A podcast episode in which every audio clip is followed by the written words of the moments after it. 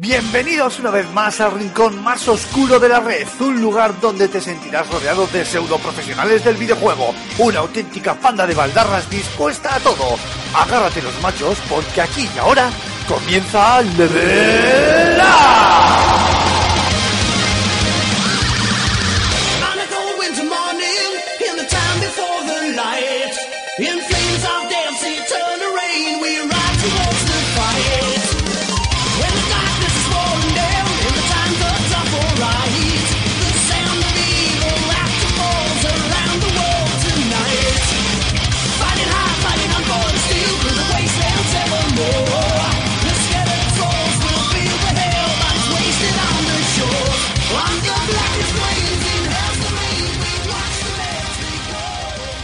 Muy buenas amigas y amigos, bienvenidas al podcast de Level Up, ya sabéis, el programa de videojuegos que grabamos, eh, que publicamos todos los viernes en FS Gamer y que podéis encontrar puntualmente en vuestro iBox, en vuestro iTunes o incluso en YouTube, que es la gran novedad de, esta segunda mitad de, de la segunda temporada.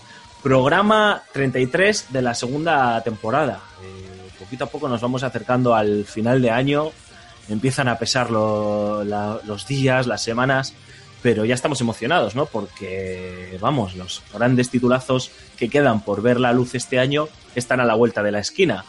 Y, uno de ellos va a ser, por cierto, protagonista en el programa de hoy. Pero antes de, de detallaros de qué vamos a hablar, como siempre toca saludar al once inicial que nos acompaña que me acompaña esta semana en este programa 33 de la segunda temporada de, Level Up.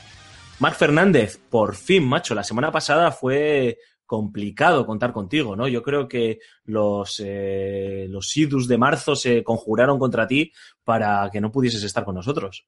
Pues sí, porque normalmente tengo un problema y es que salgo muy justito de clase y aquí me da tiempo a llegar mm, minutos antes de que empiece la grabación del programa y por desgracia, pues sí, eh, tuve una, una conspiración de los Illuminati contra mí, pero bueno, hoy hay huelga, hoy hay huelga en mi instituto, en mi, mi instituto, Dios mío, no, en mi facultad, así que estoy aquí con tiempo y preparado y con muchas ganas. De huelga en todo España, creo que es, ¿no? Se supone, Sí, ¿no? Una huelga sí. general, Bueno, En toda no, no, no secundada en to- en toda España, pero sí. pero sí, se supone. se Pero al menos en, en mi facultad sí, porque aquí, esto va a depender de las clases. Hay clases que prefieren ir, hay clases que no que prefieren dar clase, que, que- que seguir con, con las materias y cosas. Julen Pradas, ¿cómo estamos, Gambo? Muy buenas, pues eh, nada, aquí dispuestos a, a- a un programita más, a ver, a ver qué nos depara. Este programa además eh, va a molar, ¿eh? Yo creo que, que va a molar porque va a coger todo el rebufo de, del anuncio de Nintendo Switch, que ha dejado una cantidad de rumores todavía y de incógnitas en el aire que vamos a, a intentar eh, comentar y, oye, a lo mejor nos, nos, nos animamos con nuestras predicciones, así que has elegido un, buen programa. Y Aymar Alonso, Ziquilín, ¿qué tal, caballero? Muy buenas, queridos compañeros. Habemos gobierno, ya por fin, ¿eh? después de casi un año. Alegrémonos. Será la misma mierda, pero alegrémonos. Claro que Hay, sí. hay que alegrarse porque esa no vamos a votar en Navidad, ¿no? Eso es, no tenemos que ir ¿eh? con el turrón ahí en la boca y la, bote, el- la copita de cava y... La resaca, la resaca La resaca. 24. Así que nada, aquí pues lo, lo mismo que mis compañeros, muy contento, eh, viendo el guion del programa con muchas ganas de comentar muchas cositas y nada, pues a ver qué nos depara también esta semanita. Bueno, pues esta semanita realizaremos un repasito a las noticias de actualidad con, con The Last Guardian a la cabeza, una polémica encabezada por Bethesda y, como os hemos dicho, los últimos rumores al respecto de Nintendo Switch. Luego aprovecharemos para hablar de la demo de, Mo- de Pokémon Sol y Luna, que el amigo Gambo ha podido probar.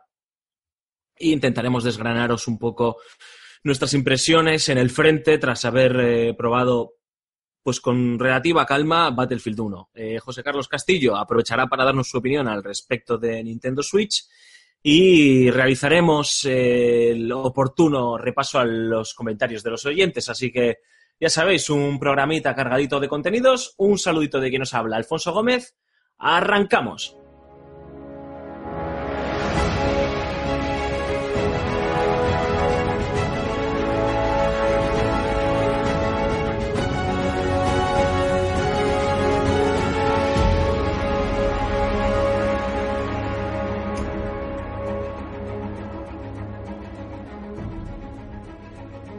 Bueno, pues el repasito a las noticias de la semana y quién nos lo iba a decir, chicos. Pensaba que nunca diríamos esto, pero The Last Guardian ya es Gold. ¡Bravo! ¡Bravo! Aymar, no te alegres tanto. Eh, hombre, si yo también estoy deseando catar el juego, cojones. Además, que, soy de Bilbao, coño. ¿Qué coño es una mariscada para uno de Bilbao? Eso es, si es lo que desayunamos aquí todas las mañanas. Espérate, Vamos, espérate, espérate que aún no lo tengo en mis manos. También es verdad, sí, eso. También es verdad. Estoy muy alto. para el que no lo sepa, Gold eh, pues significa que el juego ya ha terminado, que ya en principio no van a tocar nada y todo lo que tengan que cambiar o, o- o tocar eh, va a ser en base a actualizaciones y el juego va a pasar a duplicarse y debería llegar a las tiendas si no pasa nada por el camino, ningún tipo de apocalipsis o secuestran todos los camiones eh, que van a distribuir los juegos por todo el planeta el próximo 7 de diciembre. Chicos, ahora sí que sí, lo estamos tocando con la puntita de los dedos, ¿eh? Pues sí, y ya vimos, eh, no sé si fue la semana pasada, que mm, un gameplay bastante, bastante largo, ¿no? A cargo del, del, del youtuber este archiconocido, el youtuber más famoso del mundo, PewDiePie. Pero tú te has tragado el gameplay, yo no le he querido ni, no le Sí, he querido en- ni ver, entero, tío. entero, entero. Es básicamente lo mismo. Es lo que ya hemos visto, ¿eh? es la demo Sí. esta famosa que mostró Sony. pero sin, sin, sin tanto bug. O sea, yo me acuerdo que Aymar me, me comentó por vía interna, oye, mira, Mar, que veo esto y tal, no tiene muy buena pinta, veo cosas muy raras. En el play, en gameplay veo, veo popping, veo de todo. O sea, han Y- parcheado la demo, han parcheado Sí, sí. la demo. Y la han parcheado, la han parcheado para que, para que Pew- o a PewDiePie le ha tocado la demo gloriosa, pero ya no, no parece que está todo limpio, todo bien. Que bueno, son 20 minutos, ¿no? A ver qué es lo que nos llega a nosotros en diciembre, por fin, menos mal. Para terminar el año redondo. Que el juego va a durar 25 minutos. Sí, puede ser. Como el. Vamos a ver, no, yo, yo la verdad es que eh, eh, tenía fe, como tú, eh, Cormac, de que el juego llegase, llegase a tiempo, pero también ya estaba empezando a estar en el Pero Team Figlin. ¿eh? Rozando Eh, el palo está. Claro, es que rozando básicamente. Sí, sí, sí, porque, joder, de repente cuando te ponen un 7 de diciembre, mm, qué mal huele eso, eso tenía pinta de... Yo, yo pensaba ya, en mi foro interno ya estaba convenciéndome de que hasta febrero, marzo no lo íbamos a ver, y sobre todo por lo que has comentado, ¿no? Porque lo que se vio en, en E3 y alguna demo posterior no auguraba que el juego fuese lo fino, fino que se esperaba, con caídas en el frame rate, con bueno, esos problemas que, que había de bugs y demás. Y todo hacía, a mí me hacía pensar que lo estaban retrasando todo lo que podían. El control también parecía que no estaba como muy, ¿no? Como que no era muy estable, no estaba muy bien Sí. definido. Hombre, los controles siempre han sido muy raros en, en los Mm, juegos de. de tímico, sí, eso de verdad, sí. Eso, eso siempre ha estado ahí, ¿no? Una, eh, no, no, no quiero defenderlo, ¿no? Pero bueno, es algo con el que, con lo que ya es- estamos acostumbrados a convivir. Pero mira, me parece una notición remarcable. Fíjate que no nos solemos hacer eco de este tipo de, de comunicados, pero es que yo creo que es como para celebrarlo. Yo ya he perdido Joder, la cuenta. De los años que historia, lleva tío. esto en producción. Esto lleva anunciado desde 2006 o así. O sea, 10 años. O sea, pues, pues de ancheco parecido de lo que fue el Duke Nukem Forever. Lo que Sí, pasa es que más- esperemos que de mejor calidad a su salida, claro. Sí, por favor. Sí. Pues sí, pues sí. Así que nada, yo muchísimas ganas, ganas de, de echarle, de echarle el guante. No sé vosotros, chicos, si también estáis tan emocionados como Cormac y como yo. Ya, a ver, yo, más allá de la, de la coña marinera esta que tengo con, con Cormac, que de la apuesta de, de la mariscada, de que The Last Guardian no sale este 2016, eh, yo también le tengo muchas ganas. Yo siempre he dicho que, que uno de mis estudios eh, favoritos, no, o igual no, no sé si favoritos, pero sí de esos estudios especiales, ¿no? Que los tienes ahí como eh, apartado del resto y guardados en una burbujita y tal, ha sido Timico por, por esas producciones, ¿no? Por ese Shadows the Colossus, ese eh, propio Ico, ahora de las bueno, ahora, ahora y desde hace 10 años de las Guardian, eh, pues a mí siempre me ha, pues me ha gustado, me ha llamado mucho la, la atención y yo le tengo muchísimas ganas al, al título. Me gusta la, la temática, bueno, más allá de la temática, que no sabemos muy bien qué es lo que nos contará la historia, pero esa dualidad eh, del el personaje, el, chaval del, del juego y el grifo, o la cría de, de grifo, vaya, pues no sé, me llama poderosamente la atención. El diseño artístico me recuerda mucho a, a los anteriores títulos, con lo cual ya eh, con eso conmigo ya han ganado un punto más. Y, y sí, sí, lo estamos. A ver, yo estoy como eh, agazapao, calladito y sin decir mucho del, del título para no hacer mucho ruido, como aquel que no quiere hacer mucho ruido porque está observando un animal salvaje y no quiere que se espante y salga corriendo, no vaya a ser que por hablar muy alto vuelvan a retrasar el, el juego, pero, pero sí, sí, lo tengo muchísimas ganas y, y en cuanto llegue, pues bueno, pues si podemos meterle eh, mano vilmente para, para fsgamer.com, pues lo haremos y si no, pues nos agenciaremos una copia para disfrutarla en, en casa. Lo y vamos a hacer igualmente, sí. Lo vamos a hacer igualmente. Sí, sí, o sea, que eso, me refiero que va a caer sí o sí, efectivamente. por una vía o por otra, sí, sí, seguro que lo vamos a hacer. Aunque vamos, yo creo que habiendo ya escuchado mm, la- varias opiniones de, de- de prensa del título que ya lo han podido probar, más o menos, aunque solo sean esos 20 minutos, eh, dicen lo que muchos ya sospechamos, ¿no? De que es un juego que parece que es de la anterior generación en ciertos aspectos, ¿no? Que se ha quedado antiguo, pero, mm, pero camino a lo mejor a convertirse en una obra temporal, como eran Nico y Shadow the Colossus. Es decir, eh, como, como bien dice Aymar, el Team Ico siempre ha sido una de esta- uno de estos, de estos autores, ¿no? Que han hecho obras totalmente atemporales, que están un poco en una línea diferente a lo que, a lo que hacen el resto de juego, y aunque las mecánicas suelen ser bastante, bastante sencillas, no se les mira de, de otra manera porque artísticamente, pues la verdad es que lo, lo valen.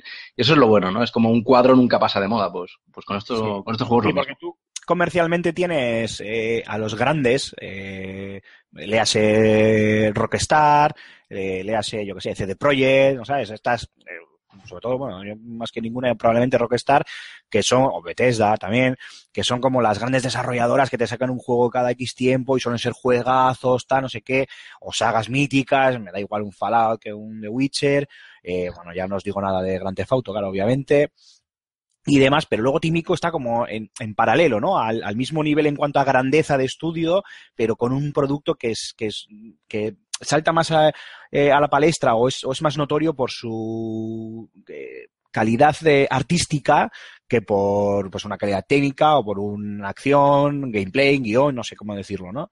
Y, sí, yo creo que, joder, es que si después de 10 años cualquiera que sea medianamente eh, fan de, del Timico no lo está esperando como agua de mayo, es que no, no yo, yo ya no lo entiendo. Que también, bueno, o igual sí que lo entiendo, porque también podría caber en mi cabeza la idea de, de aquel desencantado que después de 10 años diga, mira, que se metan el juego por donde les quepa, que ya no me, ya no me Sí, interesa, claro. porque 10 años, 10 años, son 10 años también para nosotros. Es decir, yo tengo 35 años. Cuando se anunció este juego yo tenía 25. O sea, a mí en 10 años, o sea, a mí en Es 10 mi edad, tío.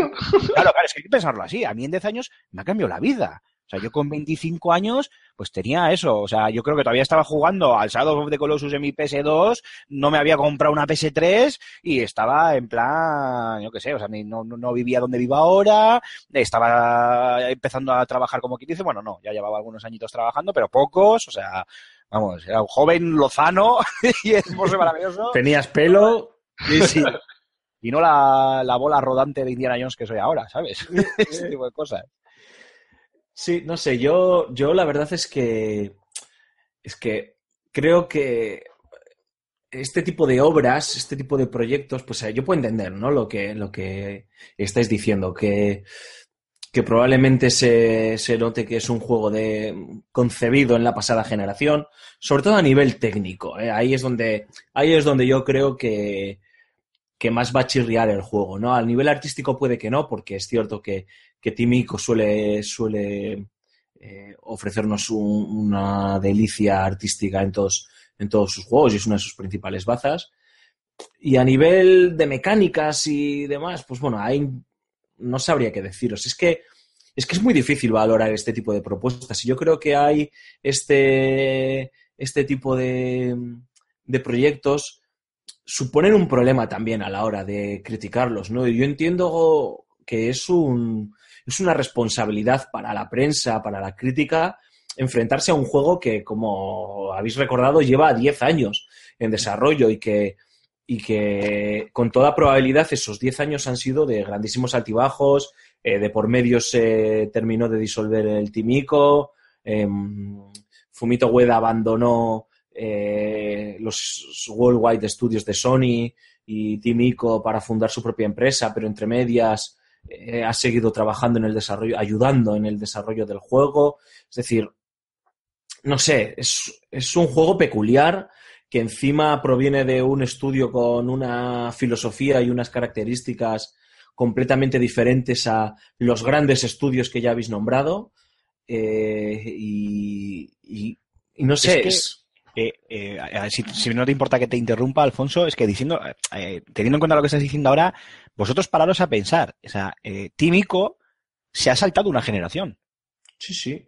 Sí, directamente. Sí, O sea, sí, se ha saltado una generación. De, Play- de PlayStation 2 van a pasar a PlayStation 4. O sea, se han saltado directamente una generación.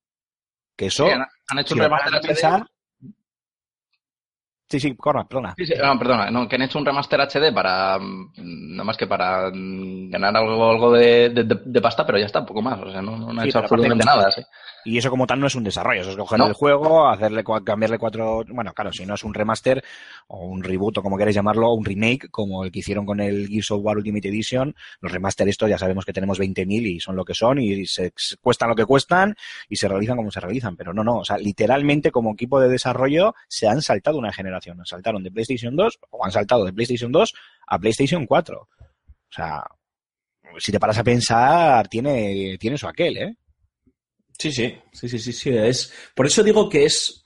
Yo entiendo que es un juego difícil, va a ser un juego difícil de valorar eh, en todos los sentidos. Ya eh, son siempre propuestas diferentes, con un componente artístico muy importante, que incluso quieren ir más allá de lo que es la propia industria del videojuego, trascender en cierta medida, eh, explorar una forma de comunicarse con el jugador que muchos otros juegos no hacen.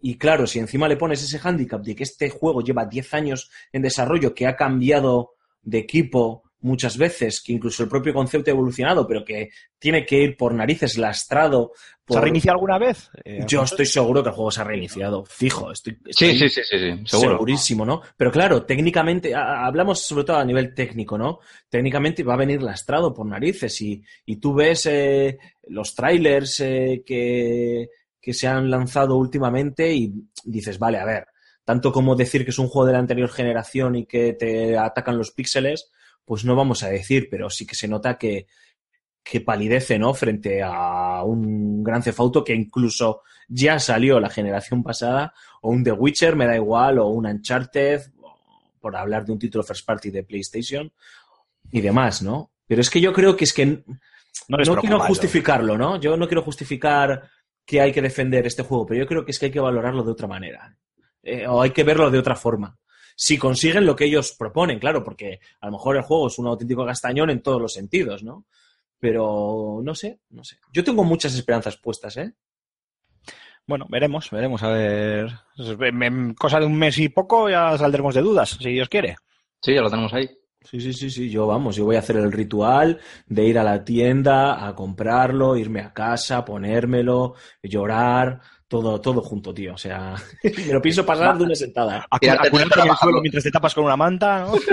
Tírate, tírate tres horas bajando parches, empezar a jugar, ese tipo de cosas. ¿no? Pero voy a intentar hacérmelo casi casi de una sentada, no te digo más, macho. O sea, tan- tengo tantas ganas. Es que de hecho no he querido ver ni el gameplay de PewDiePie ni, ni nada, ¿eh? Ni, ni probarlo en ferias, ni en ningún sitio, tío, porque es que es un juego que hay que jugarlo tranquilamente, macho.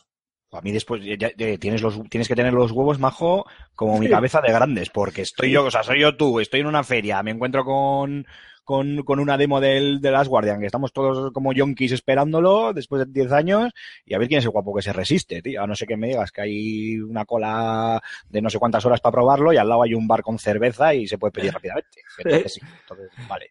Se pueden hacer las dos cosas a la vez, sí. No, pero yo creo que lo que dice Alfonso es de una sentada, porque los an- dos anteriores títulos de, del Team Ico, nueve, diez horas como mucho la primera partida, e incluso en la versión remastered para PlayStation 3 había un par, eh, trofeos, un par de trofeos en cada uno, que era de pásatelo en tres horas o algo así. ¿eh? O sea, que de una sentada, literalmente. Sí, Alfonso, de hecho, se va a grabar un speedrun de, de Last Guardian. para el canal de YouTube.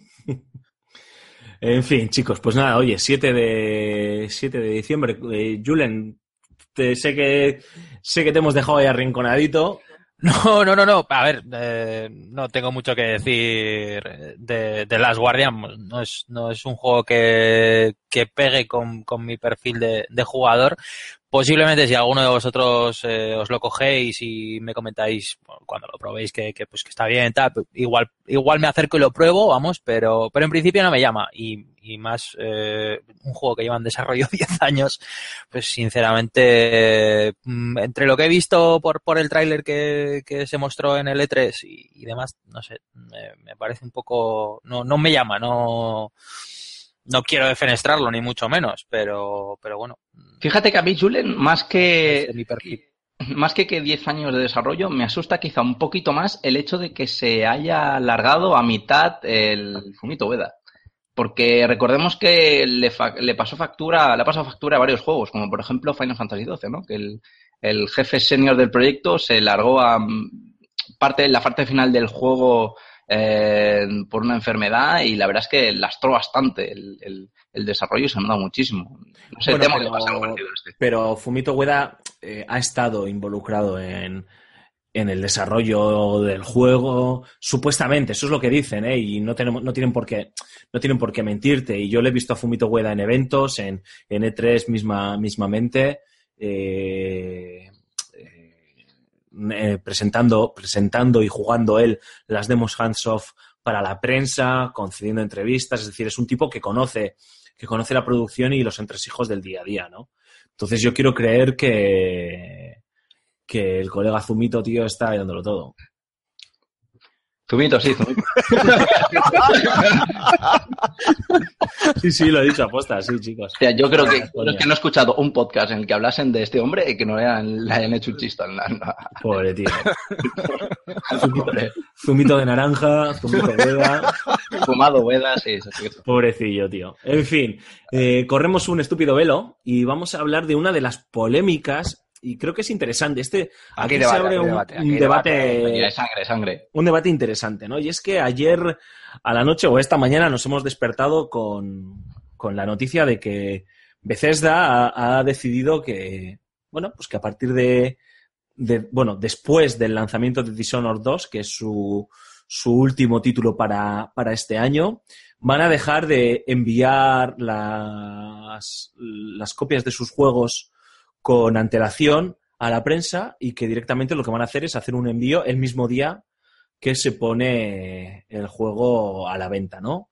Ellos defienden que, que valoran, obviamente, la labor de las críticas que realiza la prensa sobre sus juegos, que de hecho, pues bueno, hacen un seguimiento importante de ellas, incluso si, si ofrecen una, una crítica eh, que, que es constructiva, pues suelen intentar entenderla y en la medida de sus posibilidades aplicarla.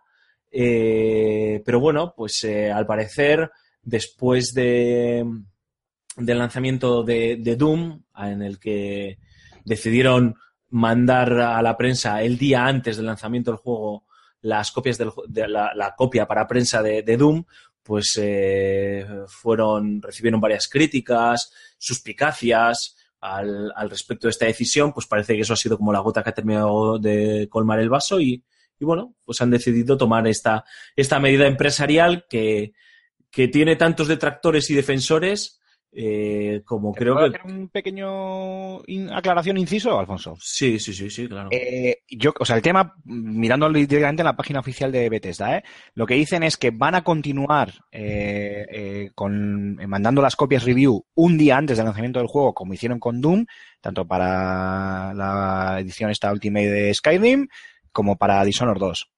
Y que eh, esto viene a raíz no ya solo de las críticas recibidas, eh, esas suspicacias que comentabas tú eh, con Doom, donde al principio, como no se había enviado el juego con anterioridad a la prensa y demás, Eso eh, la gente empezó a chismorrear sobre la calidad, la posible calidad que tuviera el juego, sino que además es que luego se ha comprobado que las críticas, que, que el juego ha sido un éxito de crítica, de ventas, eh, de crítica de usuarios, de crítica de, de prensa especializada, y entonces han visto que al final eh, esto de mandarlo antes para que haya, bueno, pues ciertos, eh, que pueda haber ciertos problemas, eh, envidias entre las entre la prensa, comentarios de, usuarios y demás, viendo que mandándolo un día antes y les ha salido así la, jugada, por decirlo de alguna manera, pues dan a entender como que van a seguir por ese camino, apoyando a la prensa, youtubers, etcétera, etcétera, pero por el camino de mandar el juego en el, en el lanzamiento. Sí, sí, básicamente eso es. Eh, y claro, entonces tenemos, como os decía, ¿no? Detractores y defensores de esta, de esta, de esta política que han, que han decidido adoptar después del lanzamiento ya de, de Dishonored 2. Eh, gente que está a favor, que lo ven correctamente. eh, gente que ha puesto, gente, generalmente compañeros, ya sean de prensa, youtubers y demás, que han puesto el grito en el cielo, incluso usuarios, ¿no? Que dicen que, que, bueno, que están a favor o en contra. Y me gustaría saber un poco qué es lo que opináis vosotros, también qué opináis vosotros oyentes, que nos dejéis los comentarios, porque, claro, esto lo que sí que deja eh, a las bravas es que ningún usuario va a poder eh, tener una crítica del juego hasta después del lanzamiento del mismo, ¿no? A ver, yo creo que tiene cosas en contra y cosas a favor. Eh, para poner una a favor, que parece que aquí van a caer flechas, recuerdo el caso Street Fighter V, que se llevó mm, muy buenas eh, opiniones de, de la crítica, que bueno, ya llevaba jugando el juego mm, desde hace un, cosa de unas semanas, en las que las la, había una versión multijugador en la que pues no había mucha gente conectada, solo los, los cuatro o cinco de prensa y entonces parecía que todo iba perfectamente. Salió el juego, un desastre. Eh, empezaron a aplicarse las políticas de Capcom que les dieron la gana acerca del juego y mm, el juego está prácticamente abandonado, prácticamente de, al mes de salida mm, pegó un bajonazo de, de jugadores eh, alucinante. ¿Qué pasa? Que la, en la prensa sí que se había llevado muy, buenas puntuaciones y que en los apartados de multijugador decían que iba perfectamente, cuando ha resultado que luego no es así. Ahora, mm, en cuestión de prensa, va a haber mucha más objetividad con respecto a este tipo de, de- de lanzamientos que se requiere de bastante tiempo, de pruebas y de mm, entrar en profundidad ¿no? en la jugabilidad del título para poder analizarlo correctamente. Pero aparte de eso, yo no le veo mucho. Esto es simplemente la confirmación de ah, algo que llevan haciendo la industria desde hace bastante tiempo, desde incluso la generación pasada. Quieren controlar el flujo de información, sabes que, saben que ellos, pues, mm, eh, saben vendernos los juegos eh, mediante sus trailers, sus conferencias y sus anuncios. Ellos potencian mucho las ventas con el tema de poder reservar el juego 15 años antes de la salida. Y evidentemente, por, por el derecho que tenemos nosotros, al menos en, en las tiendas físicas, de poder cancelar la reserva del juego, que nada más faltaría, evidentemente, pues se quieren evitar este tipo de, este tipo de cosas. Ahora, el early adopter, que quiere los títulos de primera mano, como prácticamente creo que es la mayoría de los, de los jugadores, pues no va a tener ninguna ningún fundamento ¿no? para poder basarse en ninguna review, ni ningún vídeo de YouTube, ni, ni, ni, nada, para, ni ningún streamer para poder eh, hacerse más o menos una opinión de qué es lo que se va, qué es lo que se va a encontrar. Miraos, por ejemplo, el caso que hubo hace unos meses con No Man's Sky. ¿Cuál es la solución de, a esto? No reservar, porque evidentemente lo, la cantidad de reservas es lo que potencia este tipo de políticas. Eh, y mirar los streamers ¿no? que se compran el juego el primer día porque, porque son así. Bueno, ellos reciben ingresos de, otros, de, de, de otras fuentes para poder comprárselos y demás, se lo pueden permitir. Y eh, miraros unos, streame, eh, unos streamings y olvidaos de reservar ediciones coleccionistas ilimitadas y este tipo de historias. Eh, que es lo que hay. Si la gente no está a favor de este tipo de políticas y está a favor, pues bueno, pues que siga haciendo lo mismo. Hombre, si hubiesen repartido más copias de No Man's Sky el día del lanzamiento, igual no había ido nadie a comprarlo. sí. Sí, sí, o sea, así que esto yo creo que ta también igual es en beneficio de ellos. Dirán, bueno, no vamos a Bueno, repartir copias por si el juego es malo, luego ya que no. Por si hemos mentido en la mitad de lo que hemos dicho, ¿no? No, yo de todas maneras creo que, a ver, esto se puede solucionar muy fácilmente. Eh, si lo que quieres es, con, como tú decías, controlar el flujo de información, mmm, componer un embargo severo al, al juego para, para, para la prensa, eh, lo tienes más o menos hecho. Sea, eh, que me corrija Aymar si me equivoco. El último embargo que tuvimos así un poco estricto fue el del Gears, ¿no? Sí, bueno, es que, a ver, hablar de, de embargos estrictos, no, a ver, al final, eh, cuando te pasan, es que eso es otra cosa que también desaparecería con, a tomar esta medida, porque claro, eh, obviamente tú vas a recibir el- un día antes, tú en un día no te vas a poder hacer la, la Sí, sí, review. claro, o sea, si tú al día siguiente tienes la, la review hecha y colgada, bueno, dependiendo del juego, ¿no? Pero vamos, quiero decir, si es un Call of Duty, bueno, tampoco, porque querrás eh, hacer el online, todavía no estarán abiertos los servidores, se supone, pero, pero para pasarte la campaña, pues sí, en seis horas ya lo tendrías, efectivamente. Pero quiero decir, yo qué sé, en un Skyrim, obviamente en 24 horas es imposible que tengas eh, la, la review hecha. O, bien hecha, mejor dicho. Hecha la puedes tener, pero bien hecha no. Entonces, eh, los embargos desaparecerían. Y no es que sean más o menos estrictos o, duros, es simplemente que, que como ellos te lo están mandando antes de la fecha de, de lanzamiento, pues te ponen una serie de, de, de ya lo diré, eh, normas que tienes que, cumplir en cuanto a cuándo puedes eh, publicar la, la review, que esto que, que, quede, que quede claro por si hay algún oyente que no conozca el tema, es igual para toda la para toda la prensa. No, vamos, yo al menos no sé tú, Alfonso, pero yo al menos no conozco A veces ningún- hay exclusivas, ¿eh? De ya, publicación. vale, eso le iba a decir. Igual había alguna exclusiva, pero bueno, normalmente suele ser igual para toda la, la prensa, salvo exclusivas.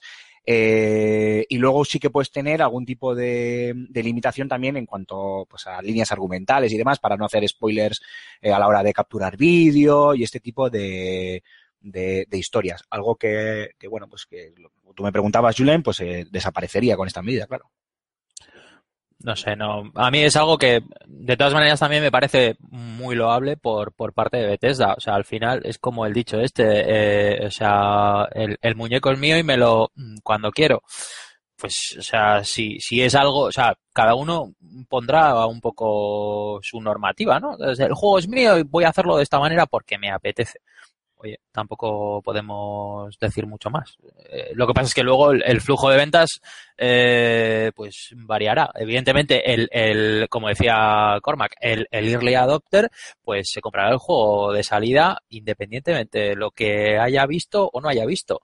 Eh, los que igual tenemos un poco el presupuesto más reducido o, o que al final tenemos que comprar demasiados juegos porque, porque somos demasiado frikis, pues eh, perderemos un poco ese, ese baremo de decir, hostia, mm, quiero saber un poco cómo es este juego antes de comprármelo. Hombre, si voy a tener que esperar una semana a que haya reviews, pues, pues ya pierdes un poco la comba de, de o el hype de, de- del inicio del juego. No lo sé. Bueno, yo, a ver, como voy a intentar explicarlo desde mi punto de vista, pero eh, bifurcado. Por un lado, desde mi punto de vista como usuario y, por otro lado, como mi punto de vista de, redactor, ¿no? De, redactor que escribe reviews de, juegos. A mí me gusta, me gusta la, la decisión que ha tomado eh, Bethesda y ojalá la hicieran eh, todos de, la misma manera, porque sí queda muy bonito y chuleas con tus colegas cuando tienes el juego que todos están esperando una semana antes que los demás, pero eso al fin y al cabo te sirve para vacilar con tus, con tus colegas. Con esta medida, a nivel eh, de prensa, yo creo que se evitan eh, muchos problemas. Primero, las exclusividades que comentaba Alfonso. Eso al final, yo esto lo he visto, o sea, no es algo que me esté imaginando. Yo esto lo he leído en, páginas web, obviamente no, no voy a decir en qué páginas web, pero yo he visto, eh, mira, además es verdad, claro, esto confirma lo que comentábamos. He visto una exclusiva de un título, pues estos de los primeros de la lista de, ventas, eh, en una de las grandes eh, páginas del sector en, en habla hispana, en habla castellano, y notaza al juego de turno. Y ese mismo título, una semana después de su lanzamiento, cuando llegó al resto de la, de la prensa, por parte especialmente de las dos o tres grandes que estaban a la par que esta que tenía la exclusiva, se llevó palos inconmensurables. Y no era, eh, honestamente, y siendo, claro, todo el objetivo que puede ser una opinión, que ya sabemos que son subjetivas. Eh, honestamente, el juego no era ni tan bonito como te lo habían pintado los que tenían la exclusiva, ni tan malo como te lo estaban pintando las otras dos, tres, cuatro páginas grandes que se habían quedado sin la, sin la misma. Esto es un problema que ya va a desaparecer. Eh, segundo, yo no hablaría de early adopters, yo hablaría de- del comprador de día uno, ¿no? El, el day one buyer. Eh, ese se lo va a comprar sí o sí. O sea, El ansias. Eso, eso es. Los, cuando nos ponemos en plan ansias con un título, sabéis que nos lo vamos a comprar. Luego igual nos llevamos una decepción o el alegrón del, del año, pero nos lo vamos a comprar sí o sí. Esa venta está, está asegurada. O sea, raro, salvo que algo se descubra, algo pase, hay algún tipo de problema con el desarrollo, con la producción y tal, eh, el- si el juego sigue por su camino normal, ese, ese comprador va a ir a por el, el título el, el primer día.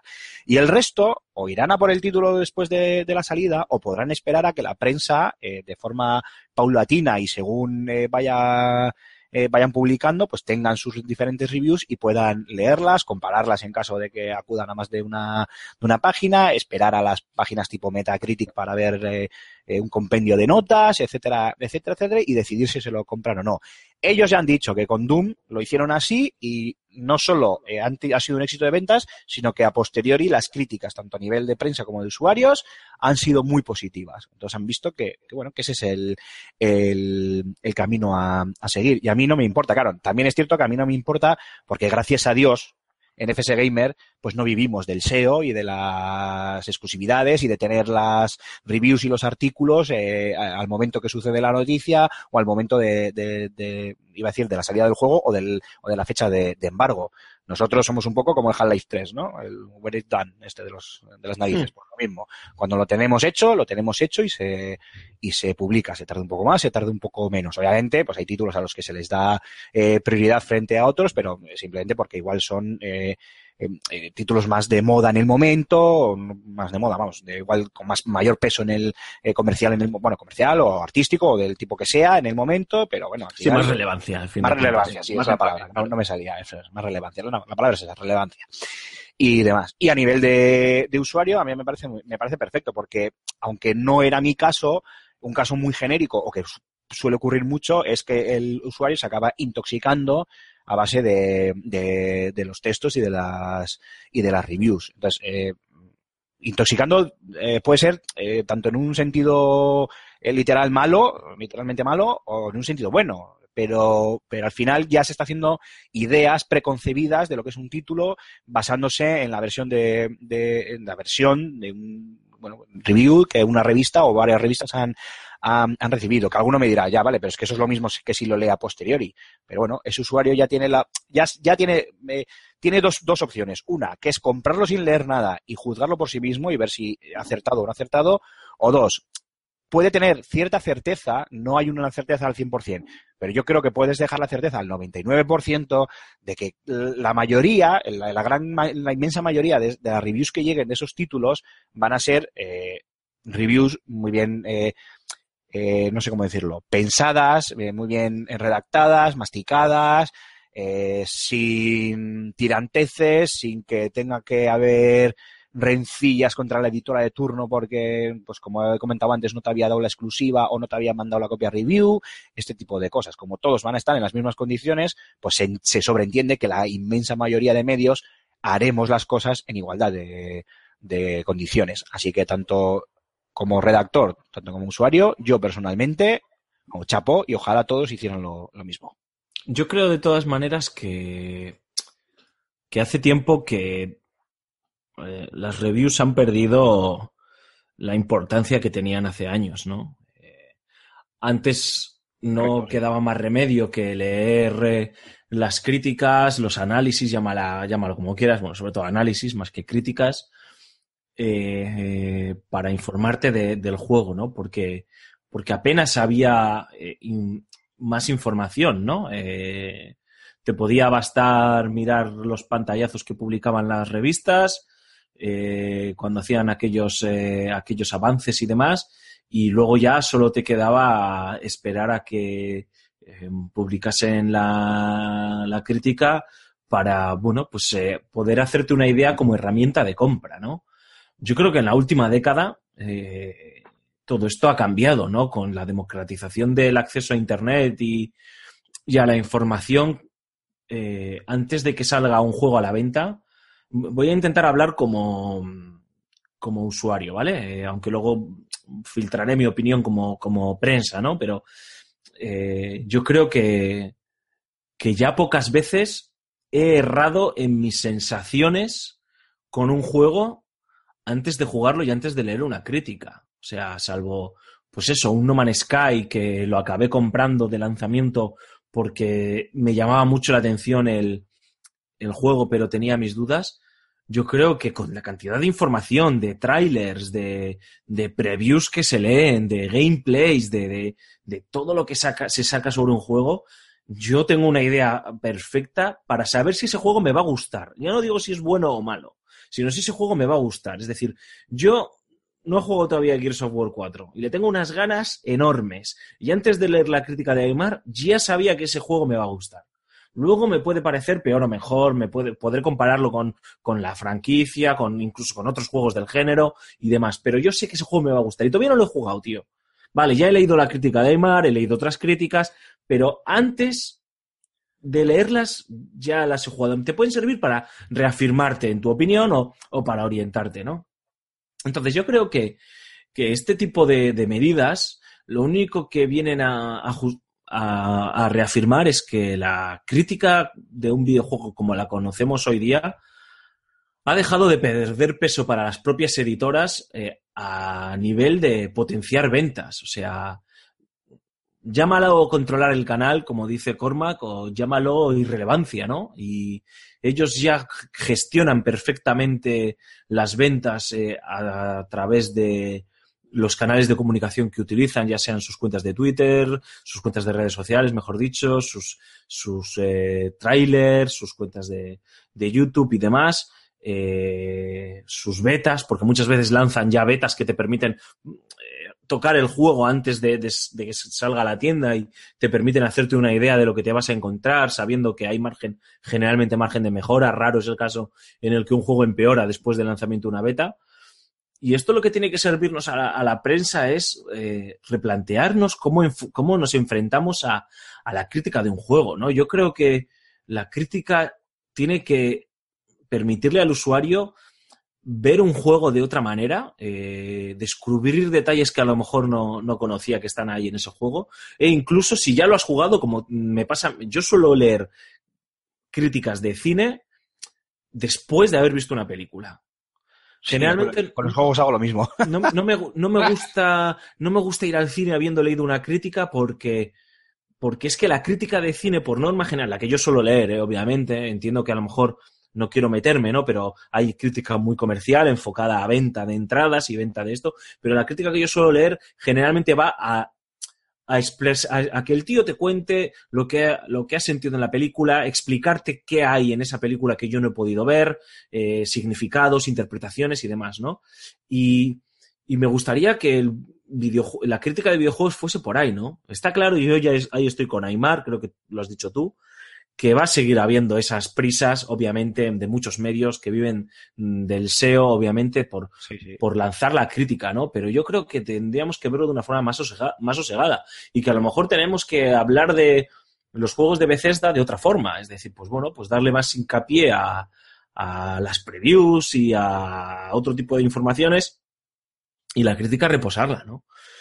Entiendo que, haya gente que sigue basando sus compras en base a las críticas, pero yo creo, no sé vosotros, chicos, ¿eh? yo hablo de mí, ¿eh? yo creo que cada vez tiene menos peso una crítica a la hora de determinar, de determinar una compra. Es que yo llego, llego al lanzamiento de un juego tan saturado de información, también no sé si es porque trabajo en este medio o porque soy tan apasionado que consumo todo lo que puedo y cuando un juego me llama la atención intento eh, empaparme de todo lo que, de lo que hay detrás, que, joder, pocas veces, es que nunca, creo que pocas veces he fallado en plan de decir, buah, pensaba que este juego iba a ser la bomba y un menú castañón, o al revés. Claro, es que yo creo que cuando tú estás, eh, bueno, tú eres fan del mundillo de videojuegos y miras prensa, miras vídeos y demás, Llega, yo creo que un momento clave en, a la hora de analizar, observar o seguir cada título, en el que es cuando empiezas a plantearte o te planteas si adquirirlo o no. Oye, mira, es de mi plataforma, es de tal desarrolladora, que puede ser más tarde o nada más ser anunciado, ¿no? Eh, y me interesa el título o lo que sea. Entonces, Internet te lo pone muy fácil, porque tú lo, único que tienes que hacer es ponerle el nombre de ese juego en, el buscador de turno, en la web de turno o en YouTube y tienes cantidad, cantidad, cantidad de contenido de gameplays, de trailers, de impresiones y demás. Y claro, eh, estamos en la época de- del- del medio audiovisual, ¿no? Cada vez en las webs mm, se demanda y se oferta mucho más contenido audiovisual en vídeo, eh, YouTube lo, lo está petando y es mucho más fácil eh, mm, dar, hacerte unas impresiones, claro, el videojuego es un medio audiovisual, ¿no? Es mucho más fácil hacerte unas impresiones eh, personales con un gameplay, con una demo, con un youtuber jugando, que no a lo mejor con un texto escrito que al final pues se resume en una, en una nota o se suele resumir en una nota. Entonces ya, claro, ya no es tan, quizá no es tan necesaria ya, ¿no? La, la crítica escrita. Eh, sí que es importante, pienso yo, para cierto tipo de, géneros un poco más complicados, un poco más difíciles de simplemente discernir mm, con, con- con- con la vista, cosas que tendrías que probar tú, ¿no? Eh, jugando. Pero sí que es verdad que hoy en día se prefiere y es mucho más fácil mm, y más tragable el, contenido, el contenido audiovisual. Así que mm, yo creo que es, por eso estoy contigo, Alfonso, que cuando tú vas a comprar un juego o vas a la tienda o decides comprártelo, eh, ya vas cargado, sobrecargado de información. Ya, ya te has visto la mitad del juego.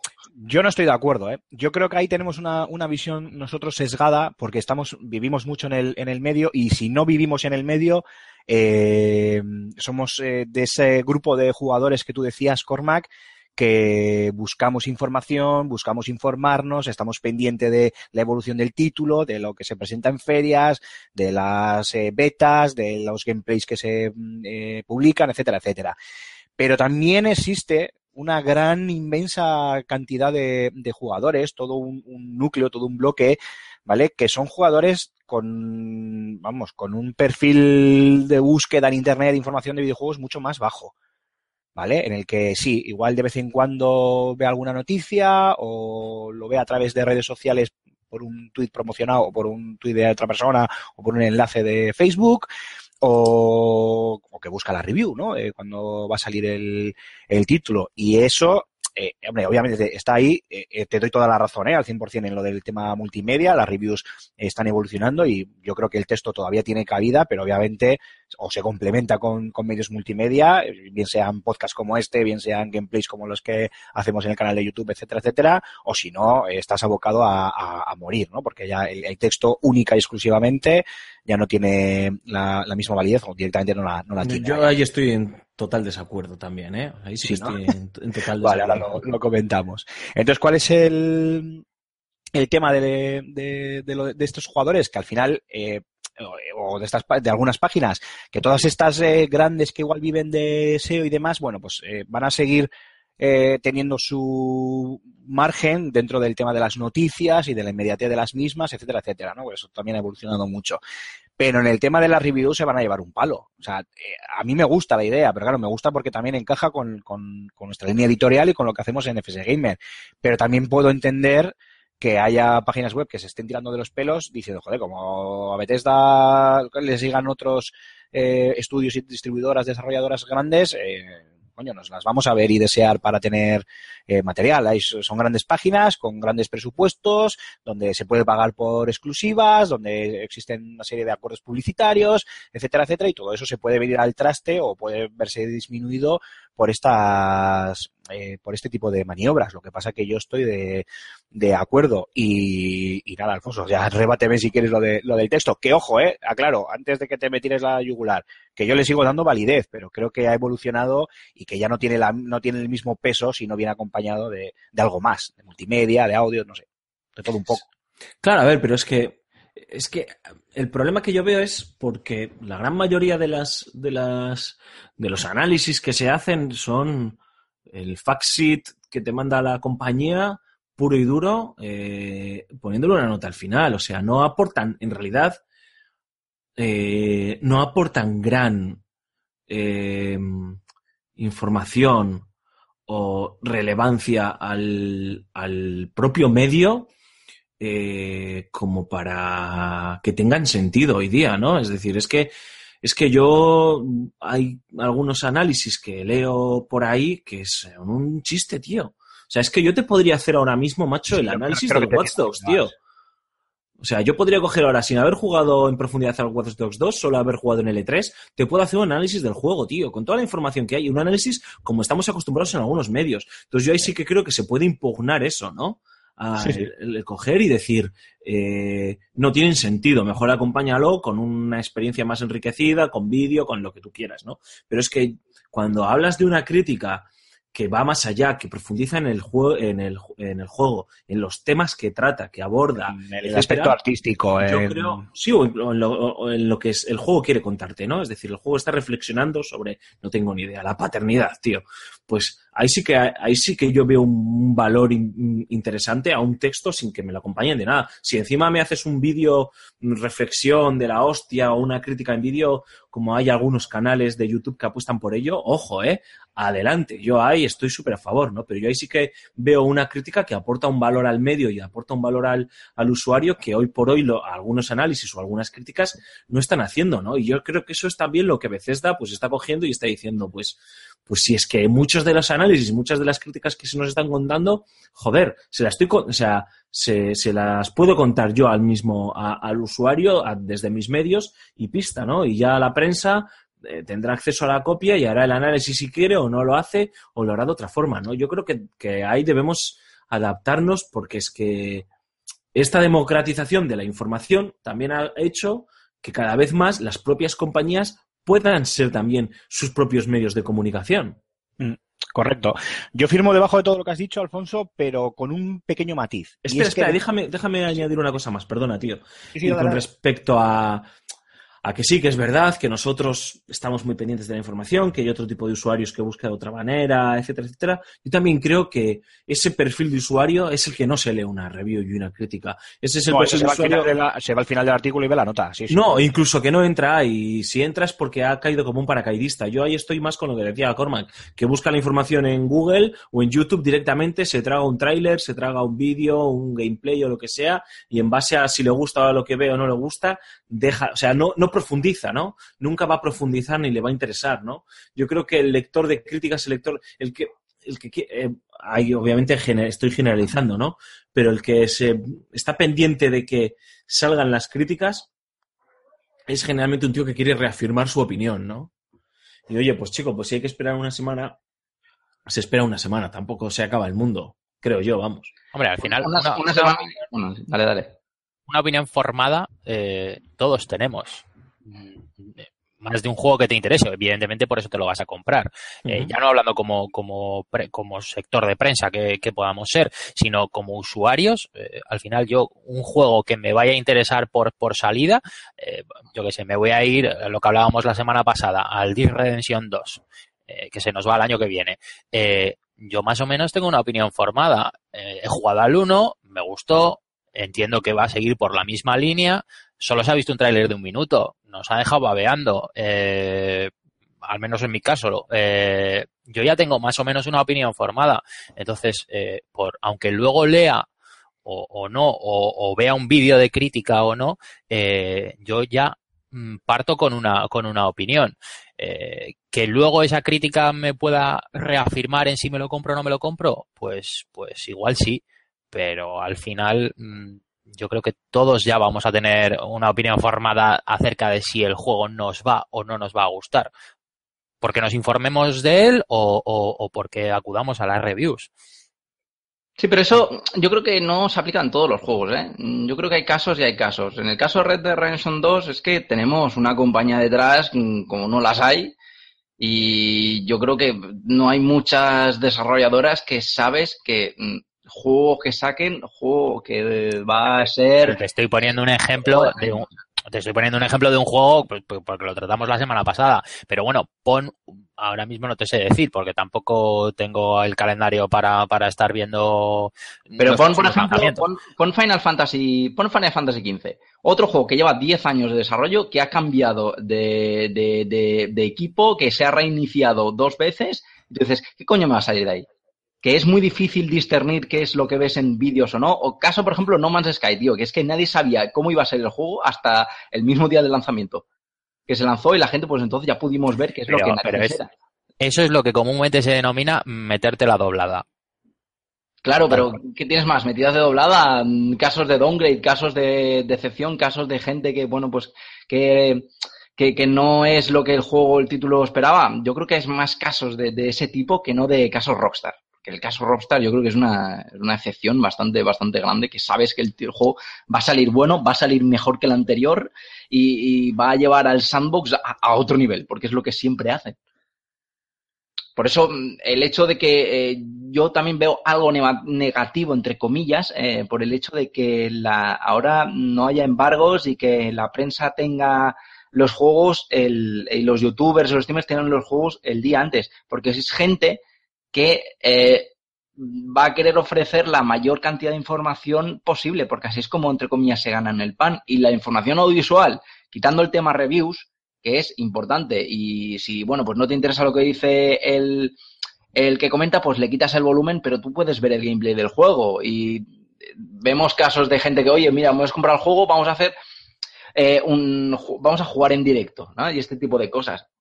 A ver, lo que, lo, que, lo que está claro es que lo que se va a disparar, o sea, em, perdón, perdón, se va a disparar no, lo que se dispararía si la decisión que ha tomado Bethesda se ampliase al resto de, de, de estudios y de, desarrollo- y de distribuidoras y demás, o sea, si, si, si esto fuera norma en el, en el mundillo del videojuego, se dispararían los, los streams en directo. O sea, la gente, claro, según recibiese Sí, sí. el juego el día anterior, ¡pum! Lo metería en la consola y a streamear.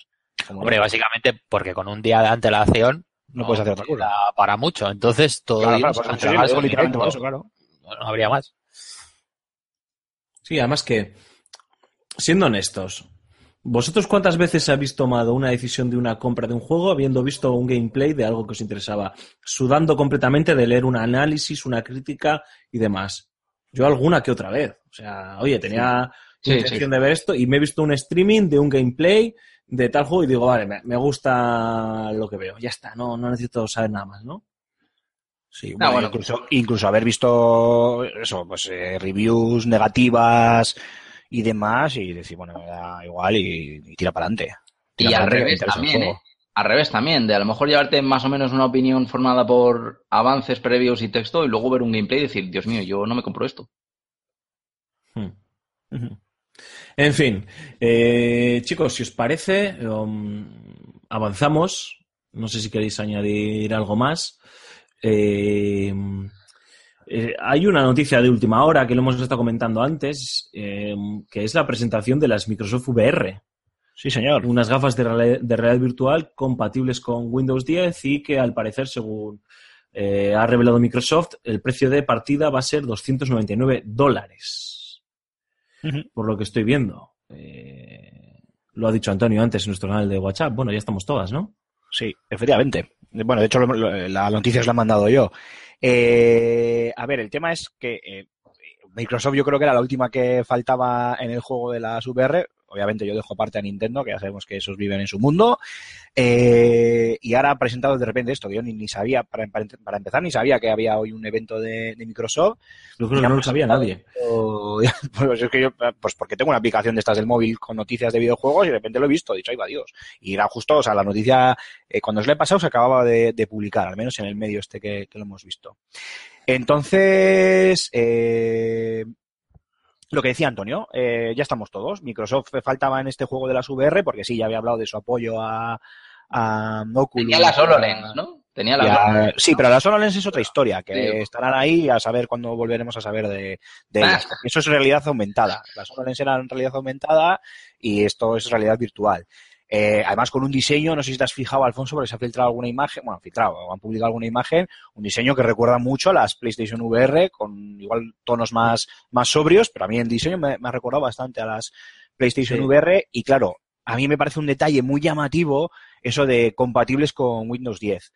Eh, si tenemos en cuenta que el supuesto sistema operativo de, de One es compatible con Windows 10 ahora y que no sabemos lo que traerá Scorpio, pues esto huele a movimiento de Microsoft pues para intentar competir con, o a mí, no es a mí, ¿eh? igual me estoy haciendo una paja mental, pero me da la sensación de que es el movimiento de, de Microsoft para intentar competir con, con Sony y sus PlayStation VR. A ti y a Pero es que todos. ha sido como muy desesperado, o sea, ha sido todo como muy inesperado, ha sido muy de golpe y, y, y no sé, a mí me ha sorprendido. Perdona, a- no, no, que te decía, a ti y a todos, porque yo me acabo de enterar, las noticias de hace cosa de unas tres horas, ¿no? Sí, sí, y- para, y para- para cuando nuestros oyentes eh, estén oyendo el, el podcast, pues ya se habrá eh, ya se habrá publicado la noticia en todos los medios, incluso igual se han filtrado, ya se ha publicado más información al respecto de las gafas, características técnicas, etcétera, etcétera, el hardware necesario para moverlas y demás. Eh, si ese es el precio definitivo o va a necesitar algún otro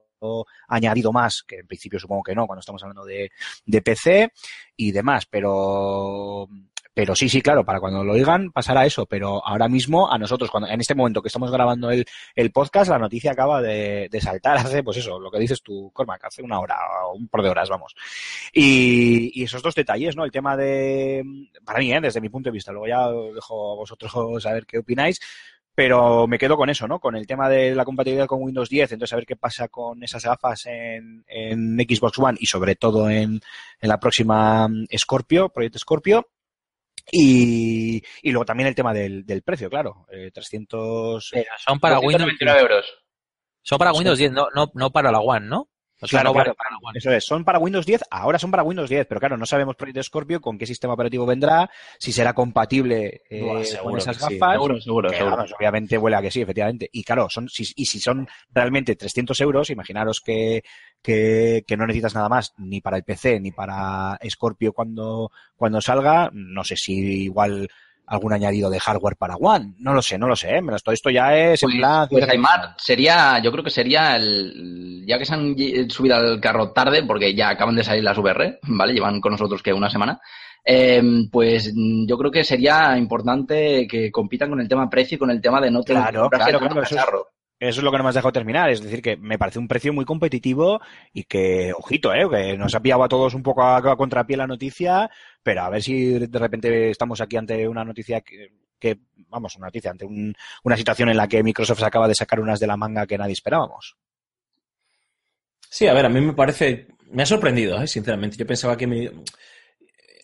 Intuía que Microsoft podía estar trabajando en algo, pero a lo mejor, incluso fíjate, el soportar las compatibilidades de lo que hay ya en el mercado, ¿no? De, de Oculus, ¿no? de Sí. Vive y demás. Sí, yo también y- apostaba por eso, ¿eh? Sí, sí. Y, y bueno, incluso el decir, oye, que se pueden enchufar las PlayStation VR en, en, en la, en la One si queréis, o sea que a lo loco. No, pero, pero bueno, pues pensaba que iba a ir más por ahí, ¿no? Han anunciado esto, me parece un movimiento interesante.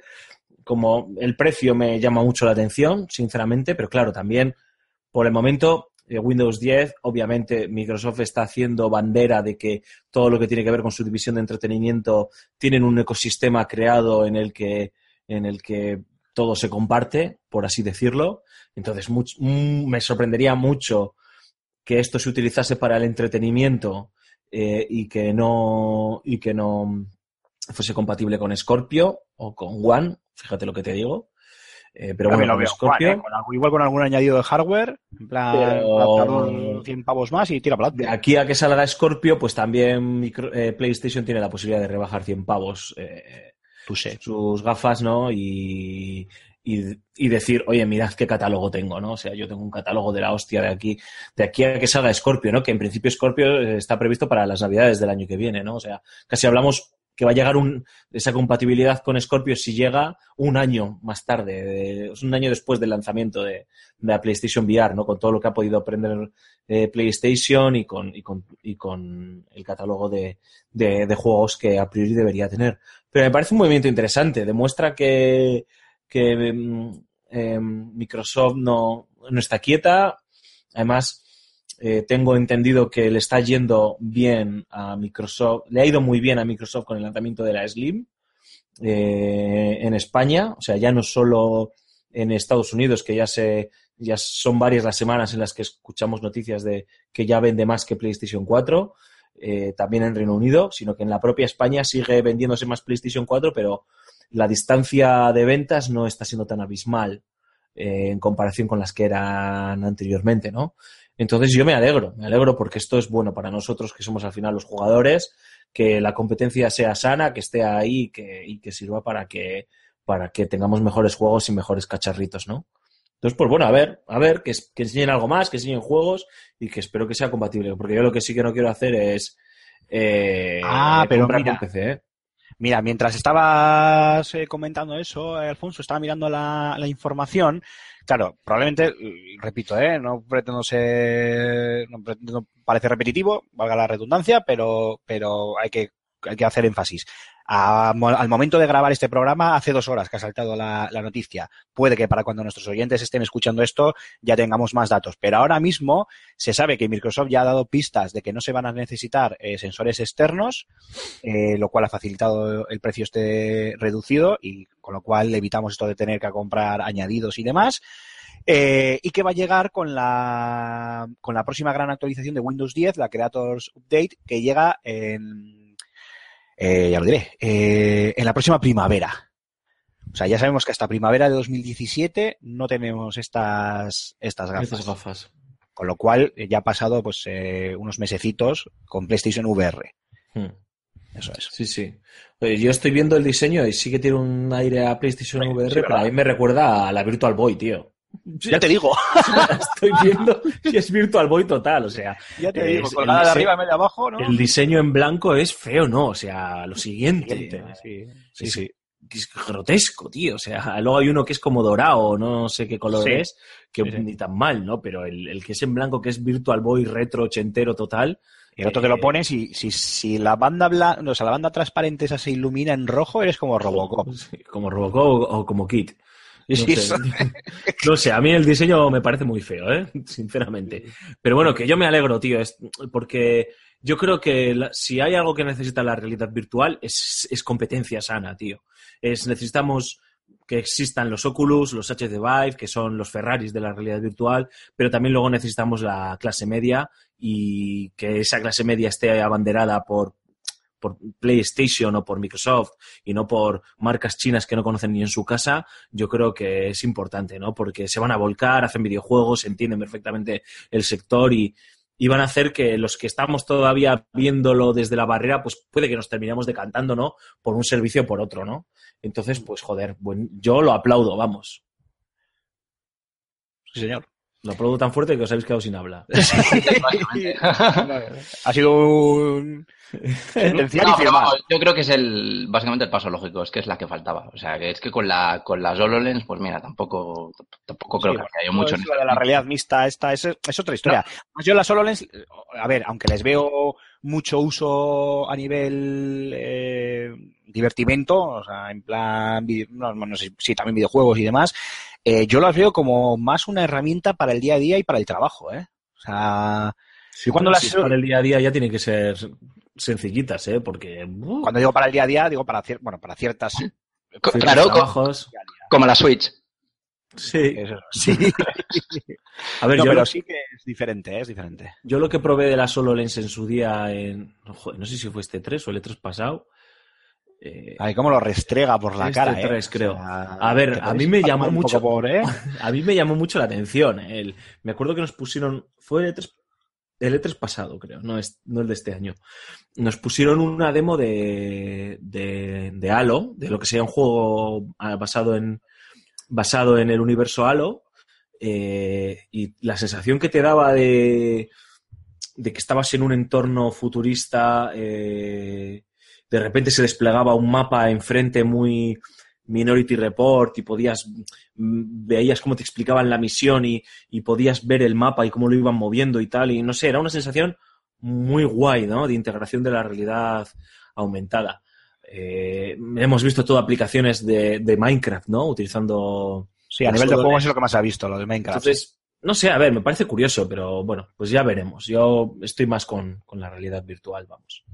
No sé si queréis añadir algo, chicos. Julen o Orman. No, bueno, eh, a ver, yo creo que mm, nos estamos adentrando ahora mismo en, este mundillo. Eh, acaba de descorchar la botella mm, las, la- la PlayStation VR y, y de aquí a que salgan estas eh, de Microsoft, pues, pues todavía veremos lo que va avanzando y, y qué es lo que sale de, de- de las gafas de Microsoft. Eh, ¿Cuándo habéis dicho que salen? En, en, en seis próxima meses. Primavera de En 2017. primavera. de aquí a entonces yo creo que habrán tenido tiempo de pulir el sistema y, oye, mejorar si cabe lo que a día de hoy eh, se ofrece en VR. Sí, y catálogos de sí. juegos, que creo que es lo que falta. Muchos juegos. Sí.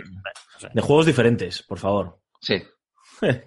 Porque solo tenemos Sí, juegos de terror. Sí, sí, sí. De juegos diferentes. Esa, esa es la palabra. En fin.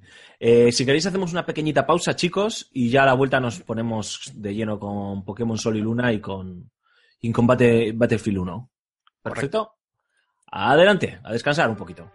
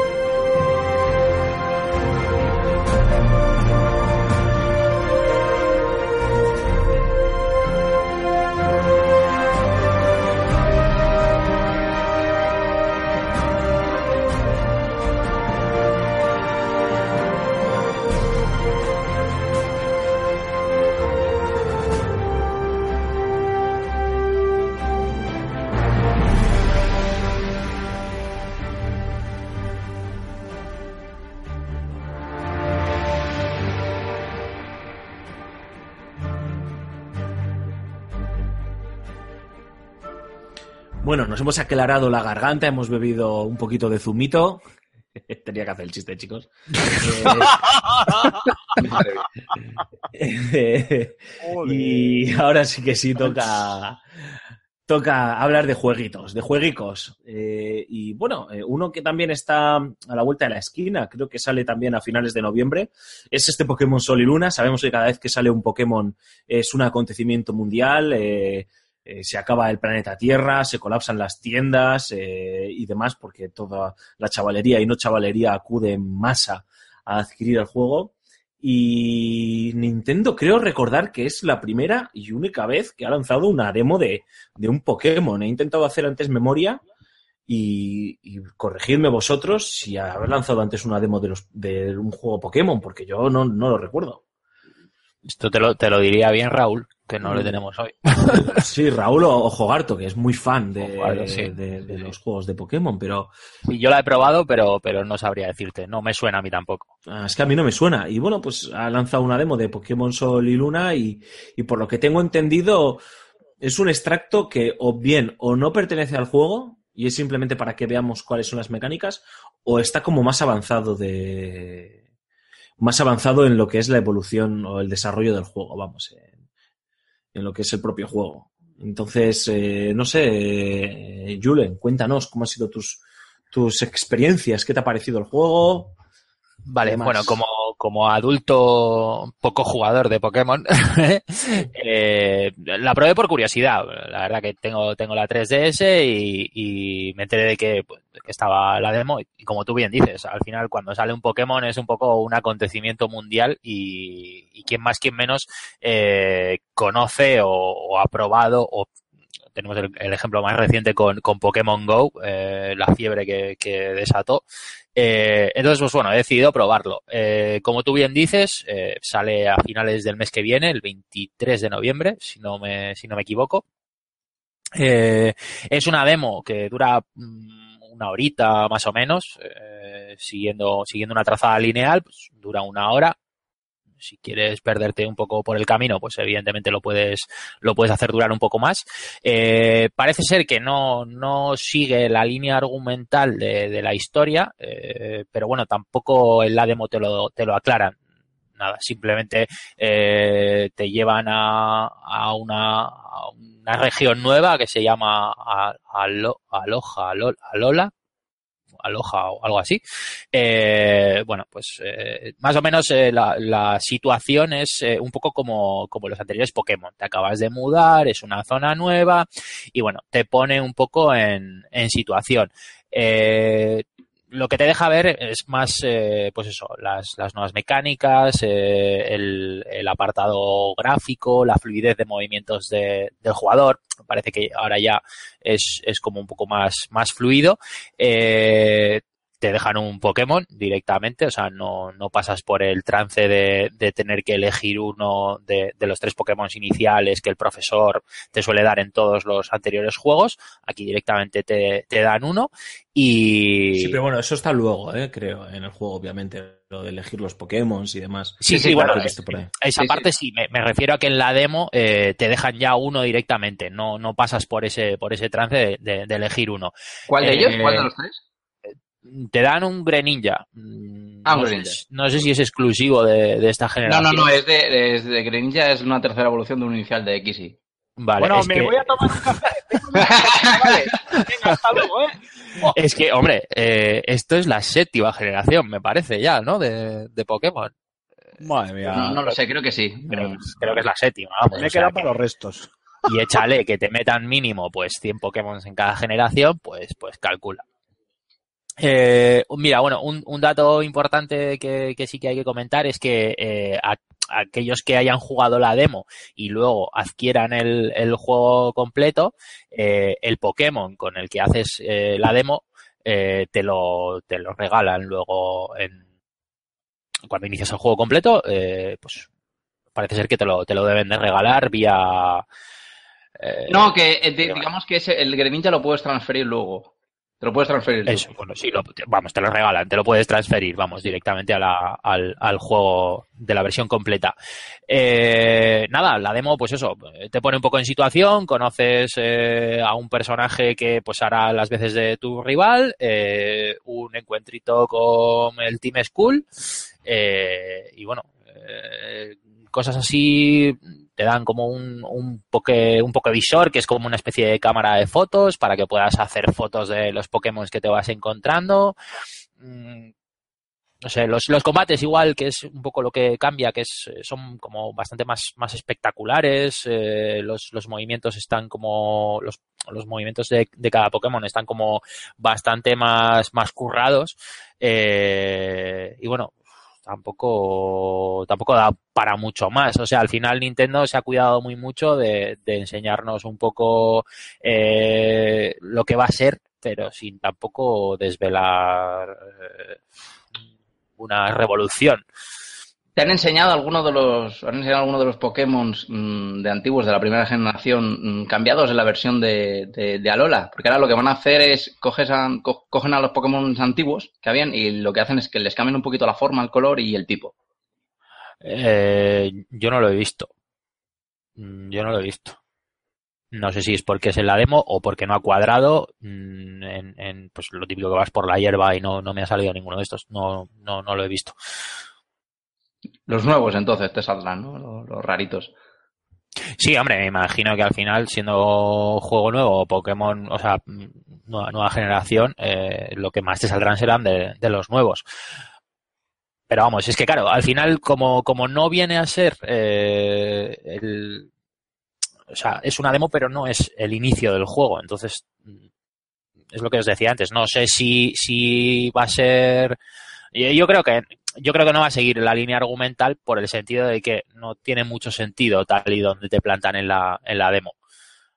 No, es que es muy difícil Pero- hacer una, demo, una demo de, de- de un Pokémon. Es que como no te pongan un pasillo recto y un par de, de, de, de- de Pokémon en la hierba alta y hay algún entrenador, pues es que yo creo que es un poco, es un poco complicado. Por eso nunca, nunca han hecho ninguna. Como mucho se ha visto alguna que otra Hack Room para, para PC, pero, pero ya está, un poco más.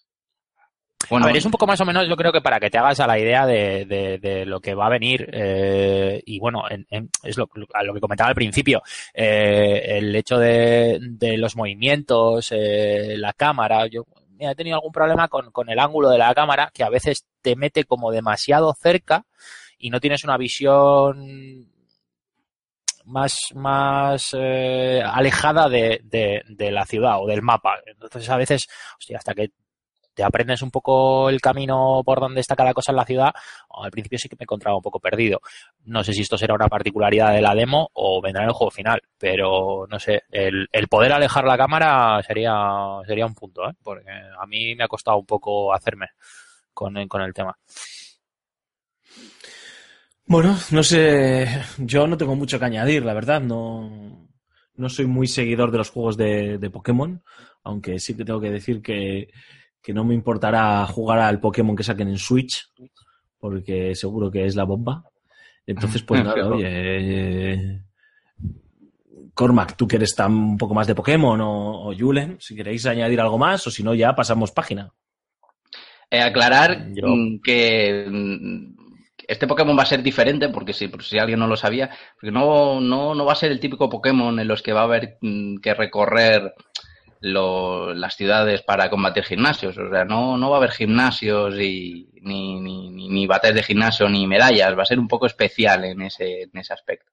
Así que yo creo que si quiere estar, que, que le mole la saga, quien tenga una Nintendo así que esté echando, echando, echando polvo y esté un poquito cansada ¿no? de la fórmula tradicional de, de, de- los juegos de Pokémon que ahora tienen un poco más para, para el competitivo, pues, pues este a lo mejor le puede, le puede interesar. Además que eso, lo- le han dado muchísimo bombo a lo que son los nuevos, eh, la- las remasterizaciones de los Pokémon antiguos versión Alola, ¿no? Con la excusa esta de que ahora están en un, para, un- una especie de islas tropicales, pues ahora cogen a Pokémon tradicionales y les cambian les cambian el tipo, les cambian la forma, son un poquito más ridículos, ¿no? Algunos. Así que, bueno, yo creo que, que- que- que el fan de Pokémon de, la- de, de los primeros se, se puede, se puede llevar una sorpresa, se puede, eh, le, le puede hacer gracia, ¿no? Esta- este- estos Bueno, cambios. no, no creo que solo el de los primeros. O sea, al final, el que sea fan de, de Pokémon se lo comprará seguro. Vamos, o sea, eso, eso por Sí, bueno, pero vamos, siempre está, el, siempre está el típico argumento, ¿no? El que dice, no, no, yo es que Pokémon era de, de la primera generación y ya está. Y luego, pues, no, luego ya, mm, cada vez salían Pokémon más feos, ¿no? Que es lo que te suelen decir. Pues Bueno, aquí lo que hacen es eso. es- Pero lo importante, Sí. ¿y Digimon qué? ¡Ah! Digimon en los videojuegos siempre ha estado muy mal. Siempre. Digimon está la Digimon Tree, ¿no? Que es la Eh, Cormac, que era un- una coña marinera, no hace falta... que Cormac no las pilla. Cormac es como, es como Maldini, tío. Es, es- sabe de todo el cabrón. O sea, A ver, Cormac tiene la edad para haberse criado con los Pokémon, tío. También es verdad. Claro. Aquí somos todos unos viejunos y de repente está Algunos Cormac. más que otros, ¿eh? Bueno, pero tampoco hay tanta diferencia, ¿eh? Bueno, bueno. Eh, bueno, yo creo que alguno ya le saca alguna década a Cormac, ¿eh? A Cormac sí, claro. Sí, hay- a, a- hay más. a ti no tanto, pero a Cormac sí. Sí, claro, tío, a mí no, a mí me sacas tres años, joder. Claro, pues pero bueno, tres años. Yo si quieres te los regalo y hacemos intercambio, ¿eh? A mí no me importa. Ay, gorrión. Ay, tontorrón. Battlefield 1, chicos, ha llegado ya, lo tenemos en nuestras manos, hemos podido jugar un poquito. Eh, había ganas, la verdad, yo hacía mucho tiempo. Bueno, aquí os incluyo a ti, a, Yul, a ti, Aymar, a ti, Sí, Julen, señor. y Cormac, creo que... ¡Presente, señor! Que no lo has probado todavía, ¿no? Y Eh, sí, la, estuve jugando a la, a la, a la beta. en- a la beta en su día. Vale, bueno, pues si quieres añadir algo, yo ya aviso desde ya que lo que es el multijugador todavía no lo he tocado.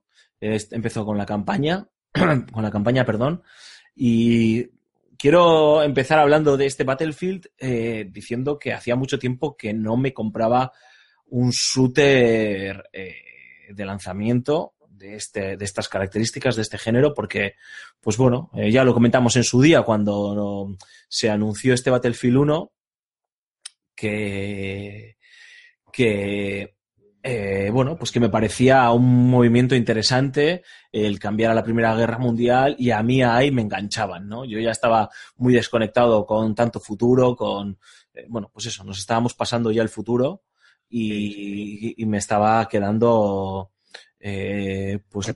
El próximo Call of Duty Al es el. Prehistoric, War- Prehistoric Warfare. Como el Far Cry.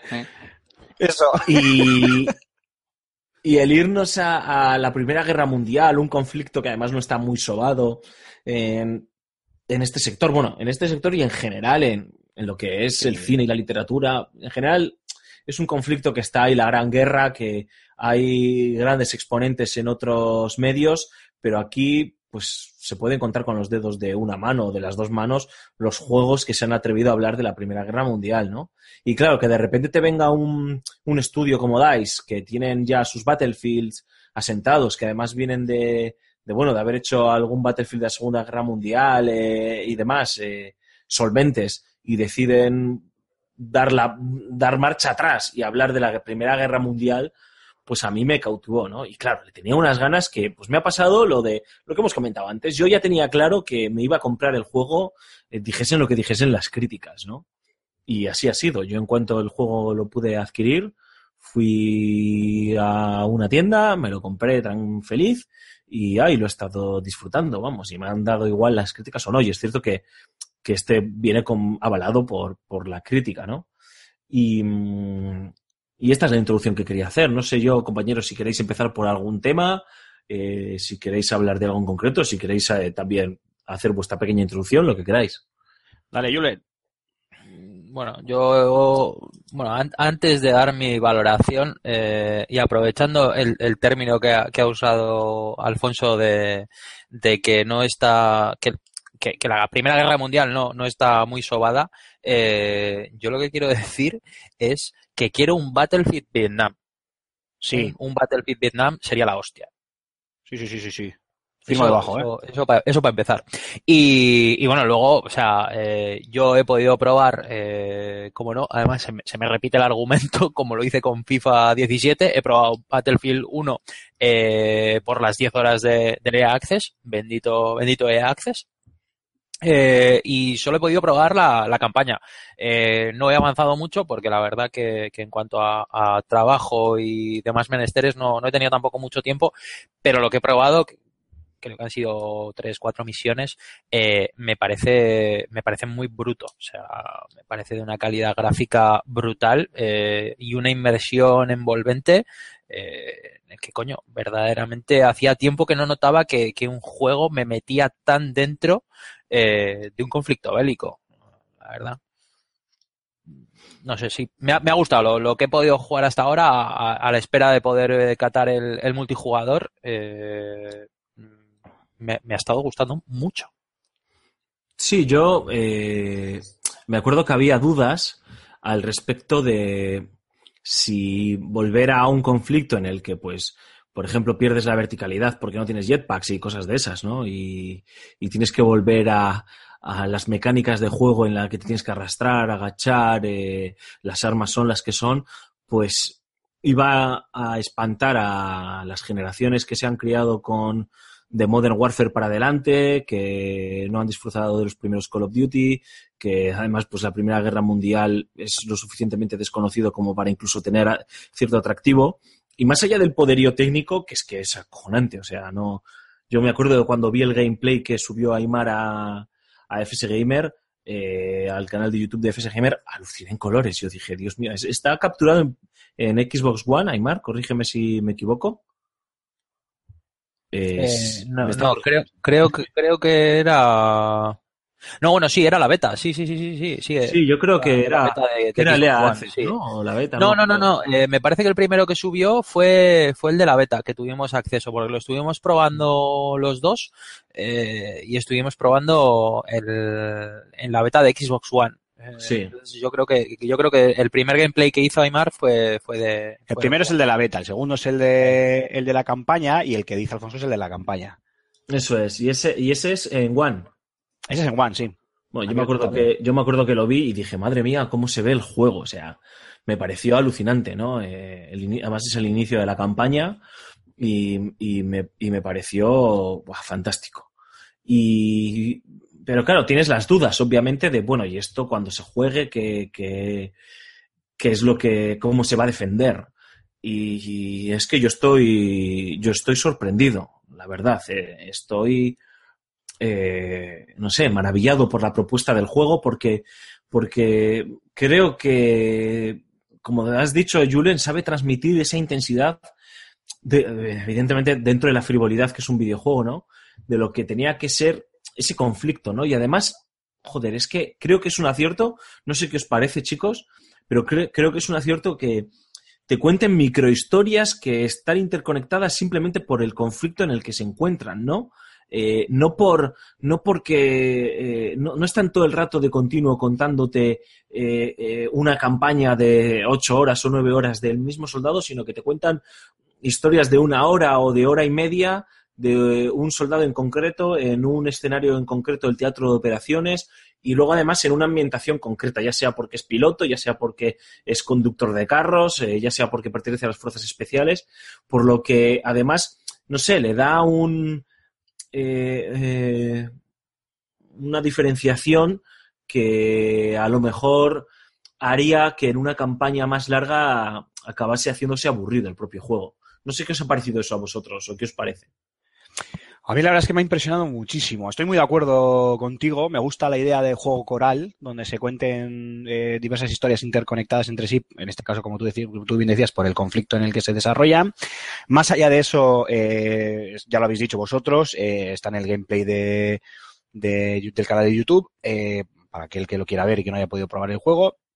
Es tremendamente brutal a nivel técnico. Es, eh, un- yo creo que va un paso más allá de lo que pudimos ver en, en Battlefront, que a nivel técnico también era una, una auténtica borrada.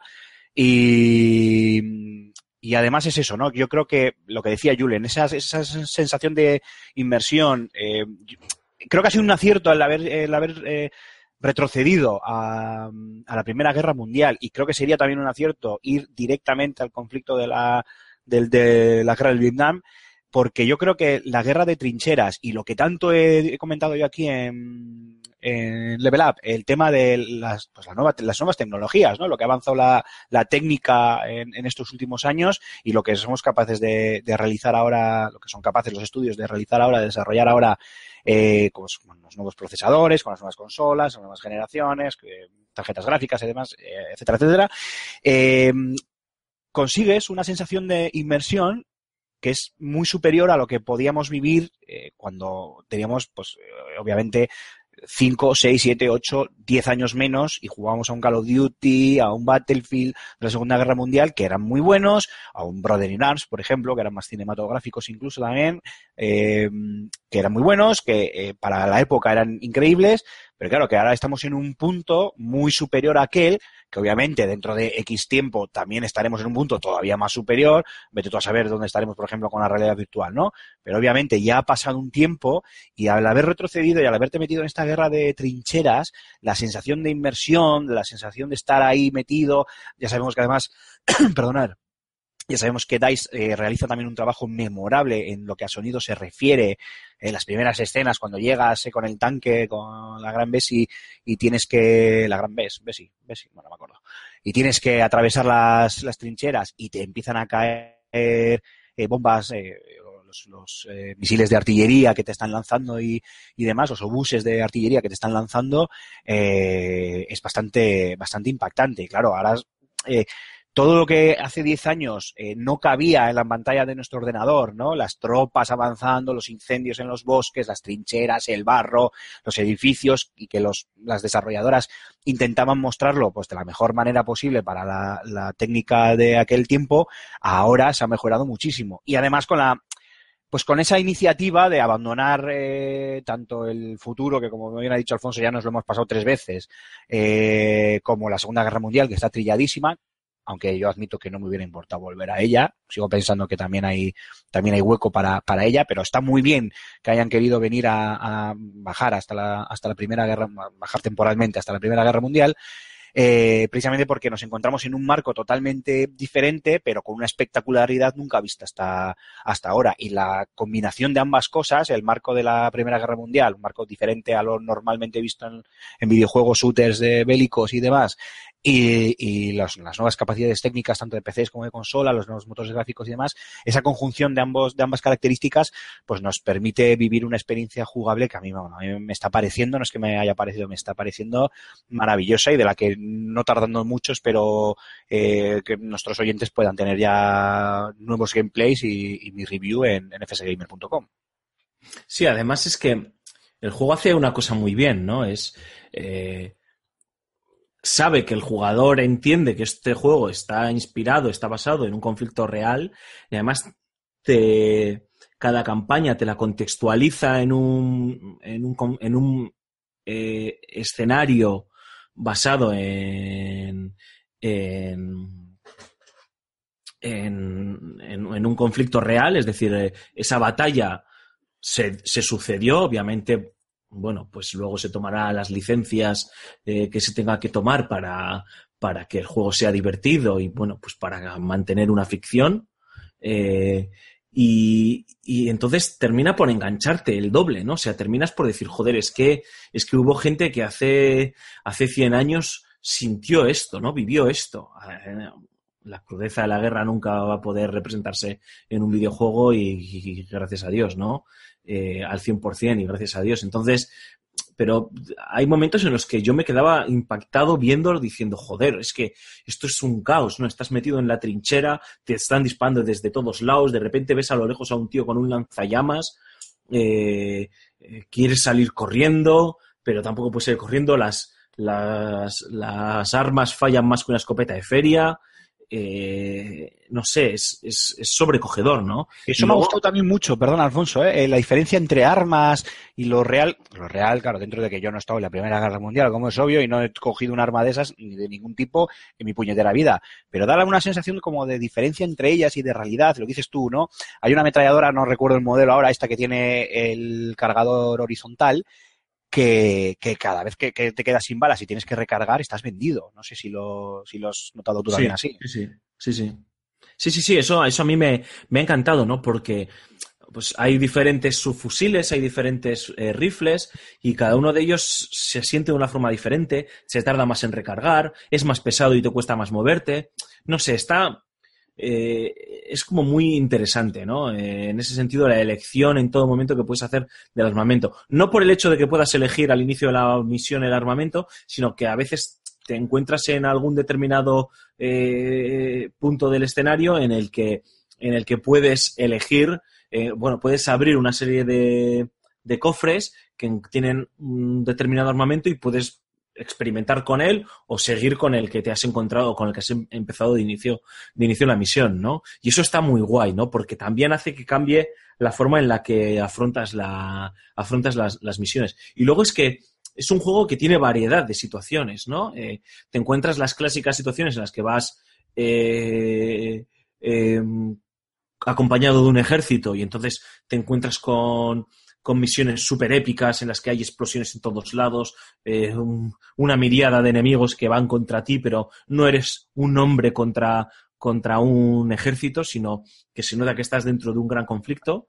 Eh, hay misiones de conducción que están muy bien llevadas, las de los tanques, las de los aviones y demás, que están muy bien eh, solucionadas. Y luego tiene misiones también en las que vas en solitario, ¿no? Pero te tienes que enfrentar a un ejército, pero no a 100 soldados, ¿no? Sino a lo mejor estás, por no contar ninguna escena que, que sea spoiler, ¿no? Pero estás detrás de las lí- líneas enemigas y tienes que estás abandonado ahí y tienes que cruzar el frente para llegar a donde está a donde está tu ejército y claro, o sea, tienes que cruzar una serie de trincheras, tienes que cruzar una serie de, de campamentos enemigos y, puedes afrontarlo ya sea eh, como un loco, pero las probabilidades de palmar son am- amplísimas porque hay alarmas enemigas, si suenan vienen más refuerzos enemigos, eh, es muy difícil que al final acabes pudiendo con todos porque ah, no es un juego que penalice mucho al jugador, pero sí que es cierto que con tres o cuatro tiros bien dados te puedes ir al hoyo rápidamente.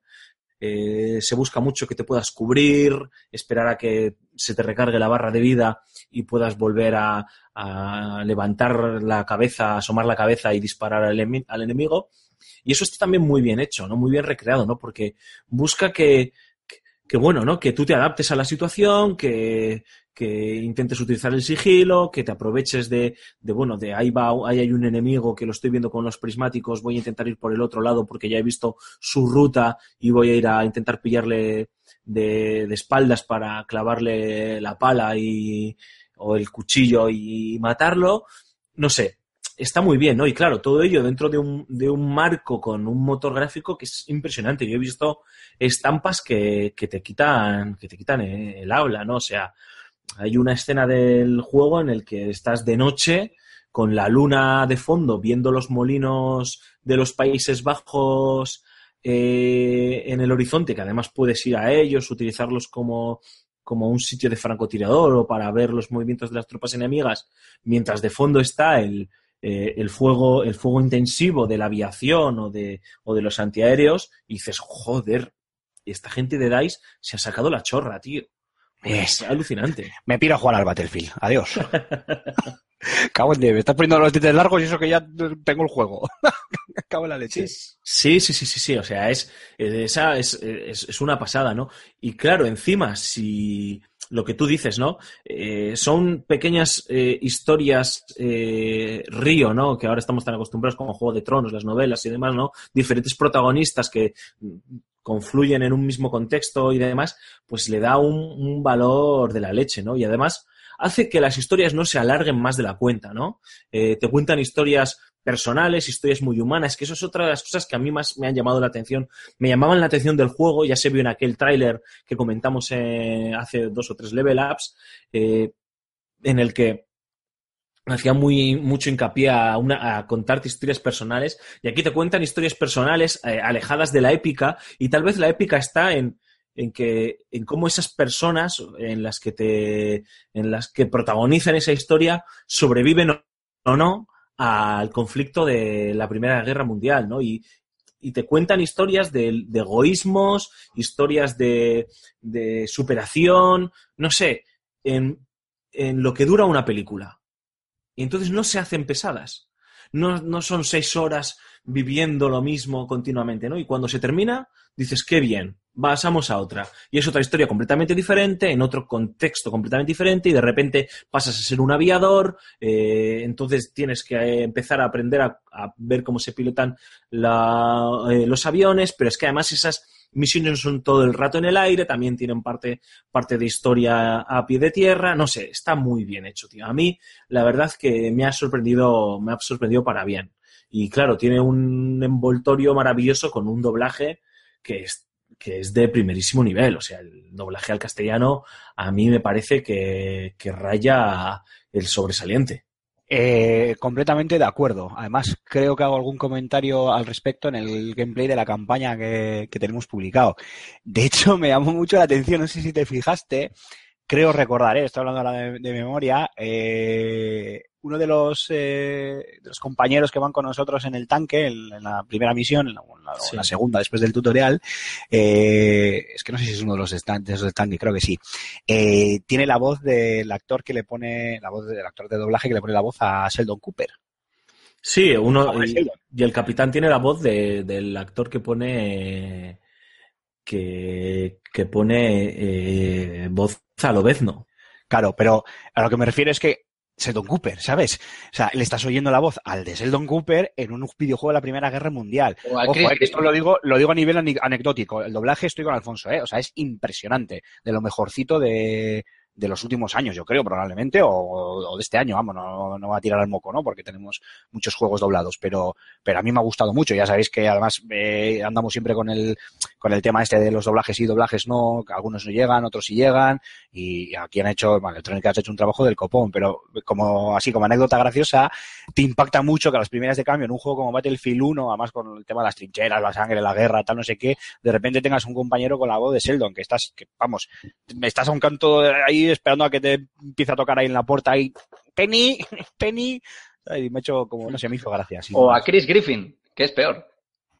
Bueno, sí, también, joder. Hostias, no, no sé, está, está, está, muy bien las voces. Yo no he visto ninguna voz que chirriase, están súper bien interpretadas, en los momentos de, de, más tensión, con, donde hay gritos, donde hay, pues eso, tens, la tensión que, es, que entiendes que hay en un conflicto, están súper bien llevadas, están muy bien dirigidas. Yo tengo que decir que es de un, un trabajo notable, ¿no? Un trabajo eh, sobresaliente y, y, se agradece, ¿no? Ese esfuerzo para, para poder para que la inmersión sea total, ¿no? O sea, para que llegue un momento en el que, en el que digas, joder, ostras, me acabo de pasar esta hora y media jugando a Battlefield y ni me he enterado, ¿sabes?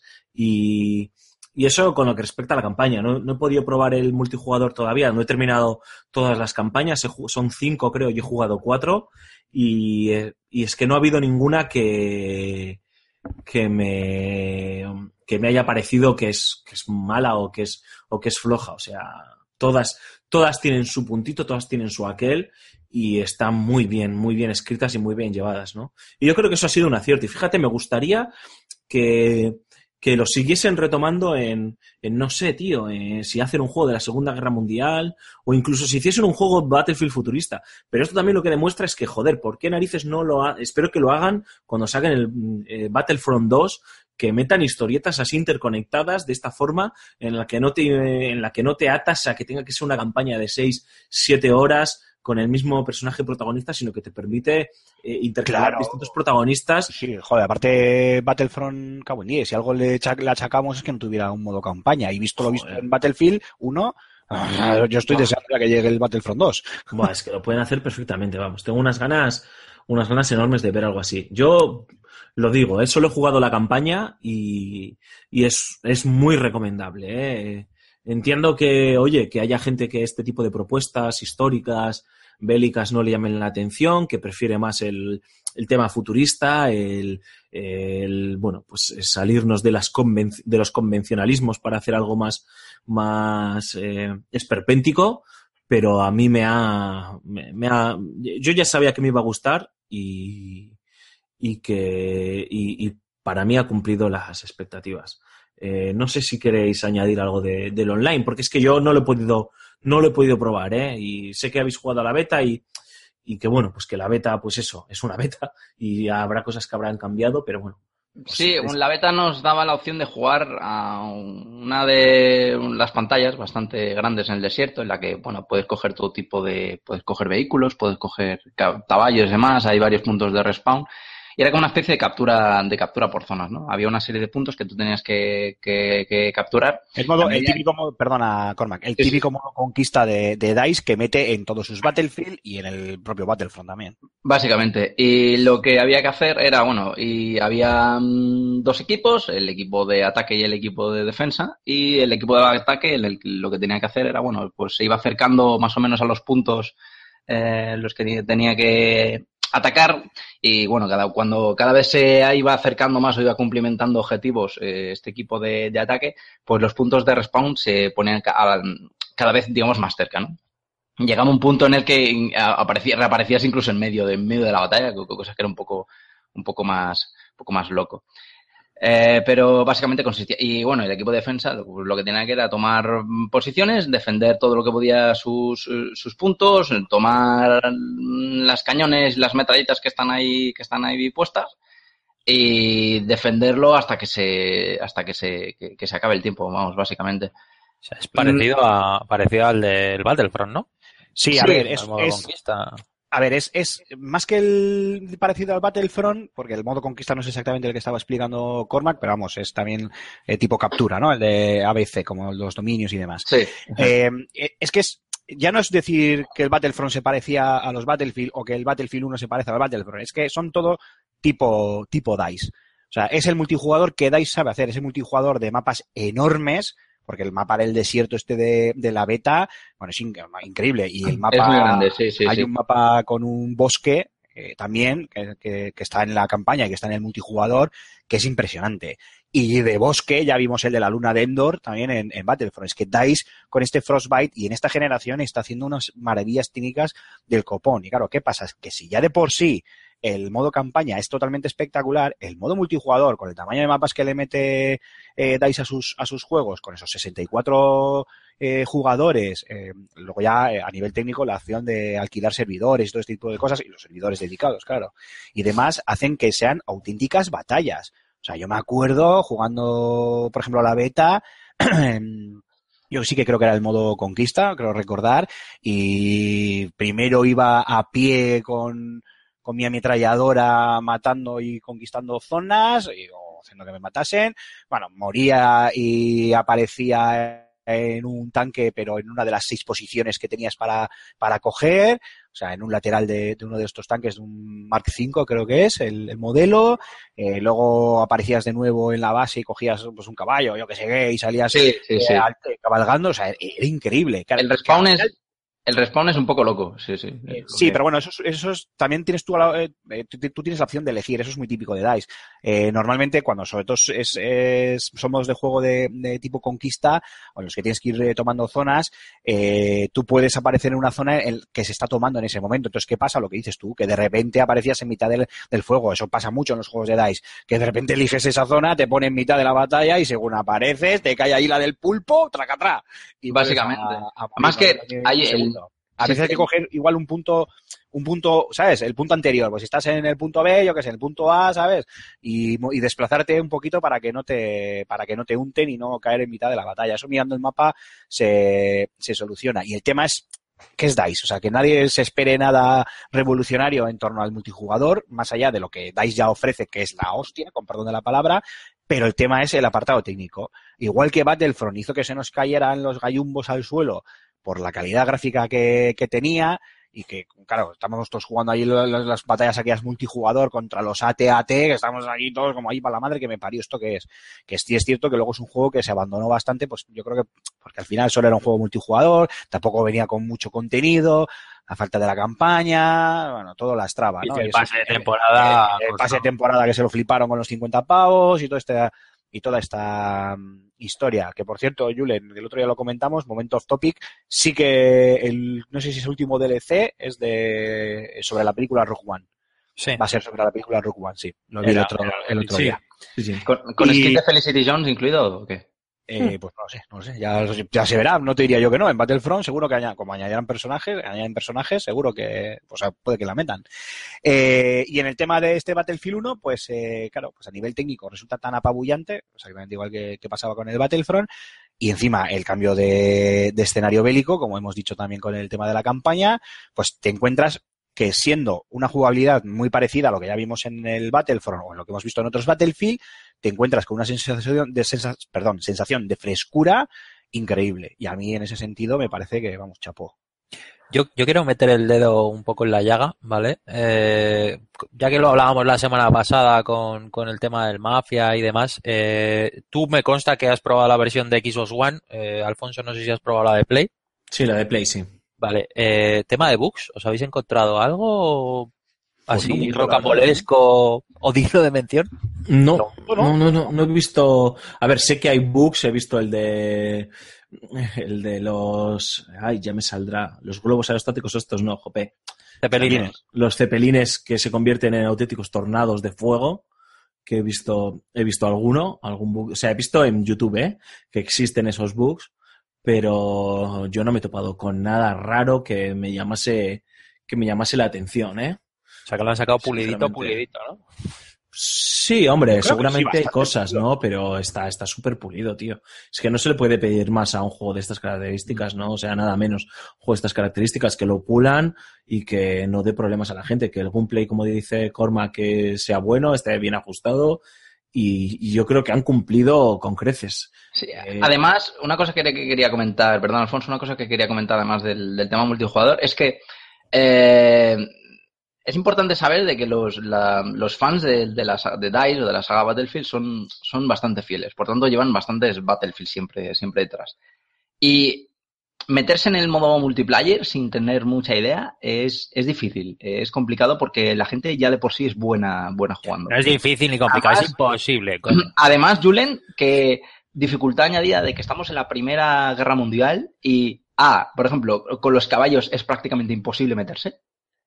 Y eh, el- las balas, como son armas antiguas, pues eh, tardan bastante en llegar al objetivo. Y los mapas son enormes. ¿Qué significa? No, no solo significa que son extensiones grandes de terreno y que tardas mucho más en llegar al objetivo, no. Significa que hay muchos más puntos eh, estratégicos para la hora de colocarse, para la hora de mm, hacer batallitas. Campear, sí, sí, campear, campear.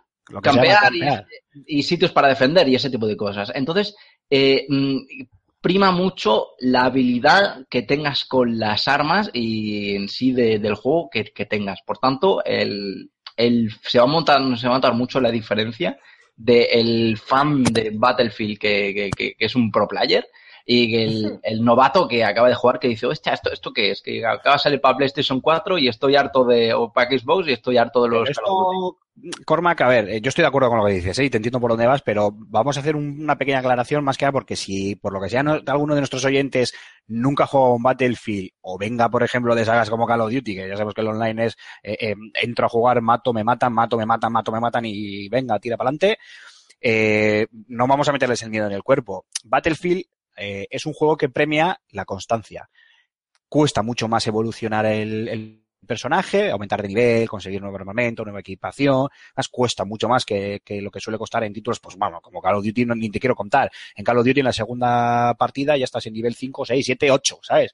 En Battlefield para subir los primeros niveles temita, también son más rápidos que los que los siguientes, obviamente, que los más elevados, pero pero cuesta muchísimo más pero premia la constancia. Por eso también es verdad que hay más jugadores, eh, o sea, más jugadores no quiero decir, que tiene una miriada de, una auténtica legión de, jugadores que, es- que están aferrados al multijug- a los multijugadores de, de, de DICE, eh, porque son, eh, claro, son jugadores que se han acostumbrado a ese tipo de, de juego, entonces efectivamente se sienten cómodos y cómodos en ese, en ese tipo de online y repiten.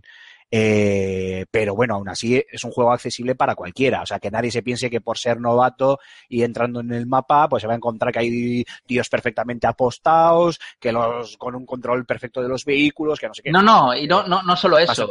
O sea, O vas a tener- lo vas a tener, pero también vas a tener eh, tantísima gente en las batallas, estamos hablando de hasta 64 jugadores, dependiendo del, del modo, que vas a poder matar, vas a poder conducir, eh, o cabalgar, o pilotar, y vas a poder eh, jugar y avanzar en el... Sí, en vas el a tener bueno, bueno, Progresar, buenos vamos. KDA, vas a tener buenos KDA, pero vamos, lo digo como algo, eh, adiós Alfonso, lo digo como algo bueno, algo bueno en, entre comillas diciendo que aquí no te vas a encontrar los típicos niños rata de, de, de Call of Duty, ¿sabes? O sea, Pero no, no, gente que- no, es- no estoy tampoco de todo de acuerdo, porque una de las grandes lacras que se le achacan al Call of Duty es el del campeo.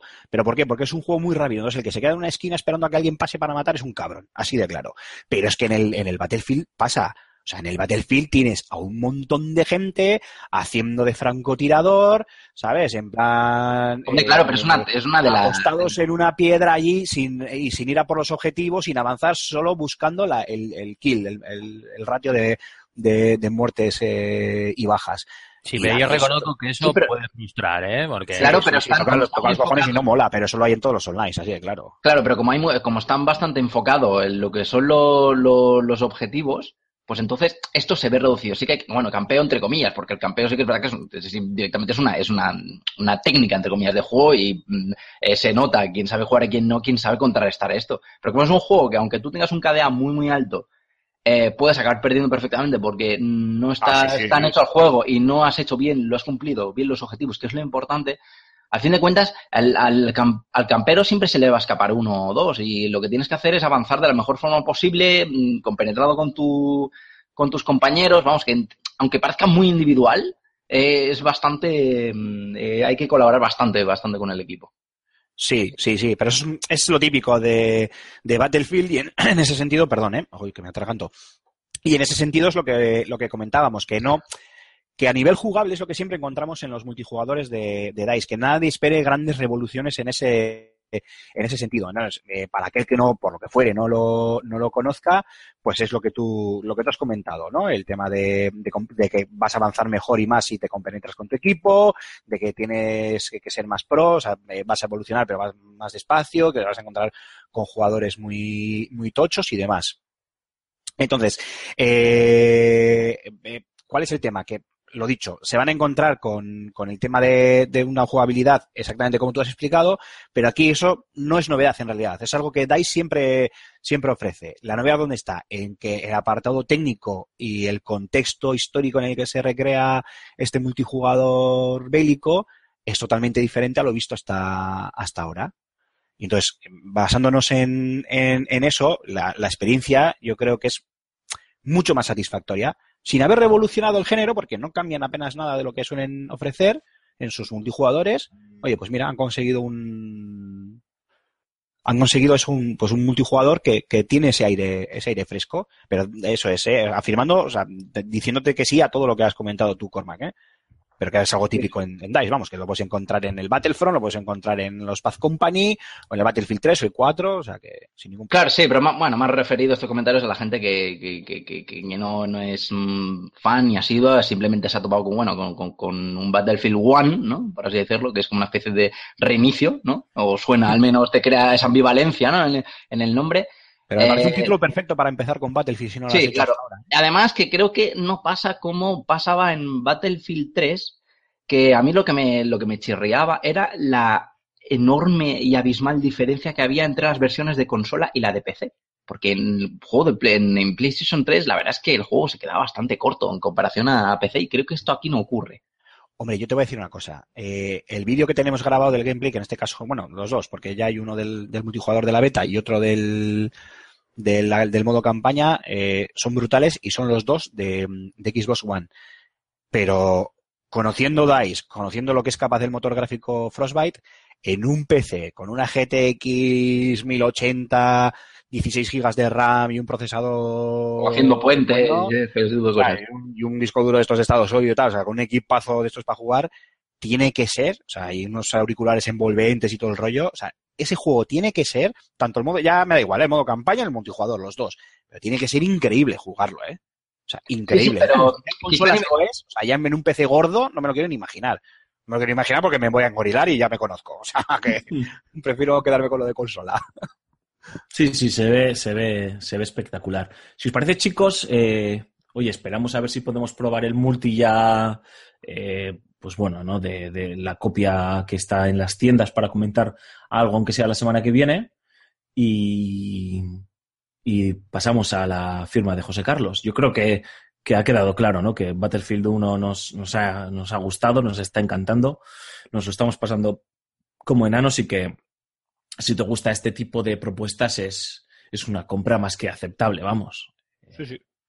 A mí, me está- a mí me habéis jodido, porque yo tenía las 10 horas de tenía las 10 horas de Access y me las estaba dosificando porque digo, me van a joder en, en mitad de lo guapo como me hicieron con el FIFA y, y he dicho, voy a dejarlo ahí así como para cuando me entre el mono. Y, y me, está, me habéis puesto el morro grande y, y largo y me lo voy a tener que acabar comprando. Y, y me estáis jodiendo el presupuesto, cabrones. Tú- ver, si tú te has guardado, a ver, pero ¿qué te las vas a guardar eternamente? Acabas de decir que te estás guardando esas horas para cuando tengas el mono. Pues si te acaba de entrar ahora porque te, han- te hemos puesto los dientes No, largos, ya sí, pero claro, Vale. es que lo mismo me pasó con el FIFA. Dices, venga, tengo 10 horas, va, solo las voy a usar en el, en el modo el camino. Y llega un momento en que te dicen, muy bien, guapo, eh, si quieres seguir por aquí, eh, eh, pasa por caja. Y me quedaban horas, pero da igual. Entonces me van a hacer lo mismo en el Battlefield. Nah, pero no, Eh, cuando- tú no hay problema. Tú juega lo que te dejen. Cuando te corten la campaña, tiramos del online. Jugamos ahí unas partidas al online para quitarte el mono. Y cuando se te acaben las 10 horas, pues te jodes, pero te puedo dejar yo la copia del, del juego y te la campaña, coño. No me gusta el online, tío. De, de... O sea, no me, no me acaba molando por, por lo que hemos comentado, porque al final me, me parece frustrante que cuando llegas tarde y mal a- al modo multijugador. Eh, Bueno, no es avisas- Counter Strike, ¿eh, Julen? No es el Counter Strike, así que Que tranquilo. no, no, coño, ya, pero al final es lo que decía Aymar. eh, el- la escala jugable del multijugador es, es pesada y se hace dura. Eh, Entonces al final te acaba frustrando. Lo, lo, lo que comentábamos, yo creo que lo comentó Antonio eh, hace algunos programas en los que, joder, si tengo media hora para, para echar una partida, me apetece entrar al multijugador, coño, si, si voy a estar naciendo y muriendo todo el rato, pues chico, mira, al final que le den por, por saco, porque, porque ese tiempo, ese poco tiempo que, que, que tengo para jugar, pues no me apetece estar eh, respawneando todo el rato. Entonces, por eso no me suele tirar mucho el multijugador, ¿eh? Que al final. Vete al jugándolo. Toma por culo. Es lo que ha dicho en antena. ¡Uh!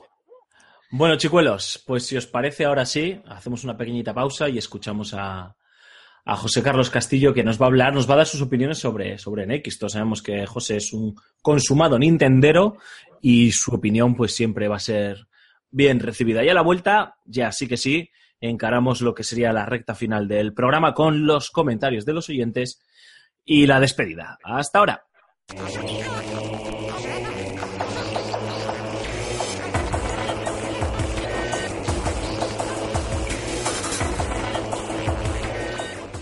Tras más de un lustro rumoreándose con una máquina híbrida, a medio camino entre la sobremesa y lo portátil, Nintendo Switch ha cumplido los deseos de muchos. El infravalorado Gamepad, de hecho, se antojó un paso intermedio hasta la verdadera aspiración de la multinacional japonesa, la unificación de dos segmentos condenados a entenderse, dado el ascenso imparable del mobile gaming. Se trata de un movimiento tan valiente como arriesgado, del que ciertos usuarios desconfían. Es una Wii U que puede sacar a la calle. Si no triunfó una primera vez, ¿cómo pretenden conseguirlo esta? Precisamente por eso, dado que Wii U apenas ha calado entre el gran público, Switch supone un nuevo y esperanzador comienzo. El tráiler de presentación despeja cualquier duda sobre la identidad y premisa del aparato. Una consola que permite jugar en la televisión o cualquier rincón del planeta, con quien queramos, gracias a sus mandos acoplables. Pero lo cierto es que Nintendo Switch despierta también no pocas inquietudes. De ser ciertas las especificaciones filtradas, el panel multitáctil de 6,2 pulgadas resultará aparatoso a buena parte de los consumidores, quienes preferirán seguir jugando con su teléfono. Semejantes dimensiones también pondrían en entredicho la autonomía, cuestión primordial para cualquier dispositivo móvil. Sí, el empleo de tarjetas de memoria evita compromisos al respecto, pero también estas pueden limitar la envergadura de los juegos.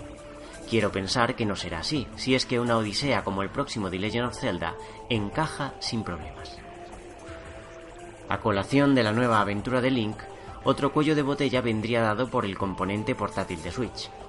Su primer año resultará determinante en cuanto a catálogo. Sería desastroso encontrarnos el montante típico de conversiones, seguramente inferiores en acabado a las ediciones para Xbox One y PlayStation 4. La máquina necesita no solo de exclusivas originales y periódicas, sino también de juegos simultáneos al resto de plataformas. Switch quiere reclamar salones y bolsillos. Nintendo acabar con una dicotomía que lleva años menguando sus arcas. Los reyes de las portátiles materializan una fusión de resultado incierto, capaz de instaurar un nuevo concepto de consola de videojuegos, pero también de finiquitar su modelo de negocio tradicional.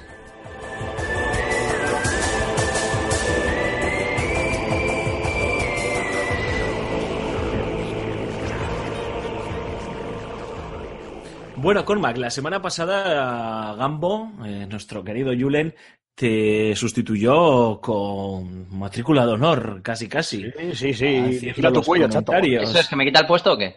Eh, pues ahí está, eh, ahí está el tío, eh. Verás, tú verás. Metió, metió presión, eh. Salió en, eh, como Alex Hunter, tío, a los 10 minutos antes de que terminase el partido, macho, y metió el gol en su debut. O sea que, Había, había que aprovechar los minutos, tío. que ha, dejado, ha dejado el listón muy alto. ah. Así que, a ver, sorpréndenos con los comentarios de los oyentes. Bueno, por lo menos, ¿Qué tal ha ido? Por lo menos ya hemos confirmado de que Julen y yo no somos el mismo bot. Sí, sí. Bueno, pues yo la, hace dos semanas comentaba que estaba un poco mosqueadillo con nosotros por el tema de que nos habían dejado cero comentarios. Pero ahora está a mi gozo en un pozo, ¿eh? Estoy que no cabo, no quepo en mí de, de holgorio. No cabo. No cabo primero, segundo y tercero. Sí. Así que bueno, vamos, empezamos con los comentarios de la semana, primero con los de... Bueno, vamos a empezar primero con los de YouTube, ¿eh? Para no dejarlos ahí en un segundo eh, plano. Así que venga, eh, primero, eh, Robert Bene dice, mi sección favorita sin dudas. Dice que, le, dice que le gustaría que en otro podcast hablásemos de qué le haría falta a las próximas PS5 y Xbox. Dice, no sé cómo llaman, Scorpio, ya te lo digo ya, para ser las consolas definitivas y no les pase como a estas que se han quedado un pelín cortas. Hala, un saludo a todos y seguid así, por favor. Eh, dice, eh, siguiente. Bueno, mm, ¿queréis comentar algo? Eh, esto lo apuntamos si queréis para otro programa, ¿no? Bueno, esto queda anotado y en un programa ah, obviamente hablaremos largo y tendido de Scorpio llegado el momento y hablaremos también, por supuesto, cuando toque de una futurible Sí. PlayStation 5. De todas maneras, yo creo que Scorpio y PlayStation 5 no tienen nada que ver, ¿eh? Yo creo que Scorpio es una consola intergeneracional Sí, estoy contigo. y, y- y ya está, ¿no? O sea, el debate es por cómo hemos llegado a este, a este, a este punto, ¿no? Yo creo que, bueno, ya veremos si funciona PlayStation 4 Pro y si funciona Scorpio. Eh, que Scorpio va a ser un pelín más potente que PlayStation 4 Pro, yo creo que eso, eso está hecho. Pero yo creo que, que 4 Pro no va a ser. Eh, perdón, que PlayStation Scorpio no va a ser Xbox 2, Xbox 2 y que PlayStation 4 Pro evidentemente no es la 5, ¿no? Y bueno, a ver, ya veremos. Me parece me parece que es un tema interesante y como bien dice Aymar, yo creo que tenemos tiempo de, ya tendremos tiempo de hablar largo y tendido de cómo hemos llegado aquí y qué es lo que debería de, qué es lo que debería de pasar en, en un futuro para que no se diese esto, ¿no? Siempre entendiendo que esto no es una decisión, esto es una decisión eh, comercial de las marcas que yo creo que nos están testando. Pues Seguimos, nada, Cormac. Pasamos al siguiente comentario. David Alcalá dice, no sean imbéciles ni que fuéramos enfermos para estar la eternidad pegados. Si en lo personal lo usaré en tiempos muertos, en el metro, etcétera. Y si se acaba la batería, ¿qué? Dice, Hablando de libro, Switch. sí, Hablando ahí, de Switch. Hablando de Switch. Dice, agarro mi libro, me tomo unos tragos en lo que carga y si quiero una partida continua lo pongo un domingo en casa. Pues sí, básicamente.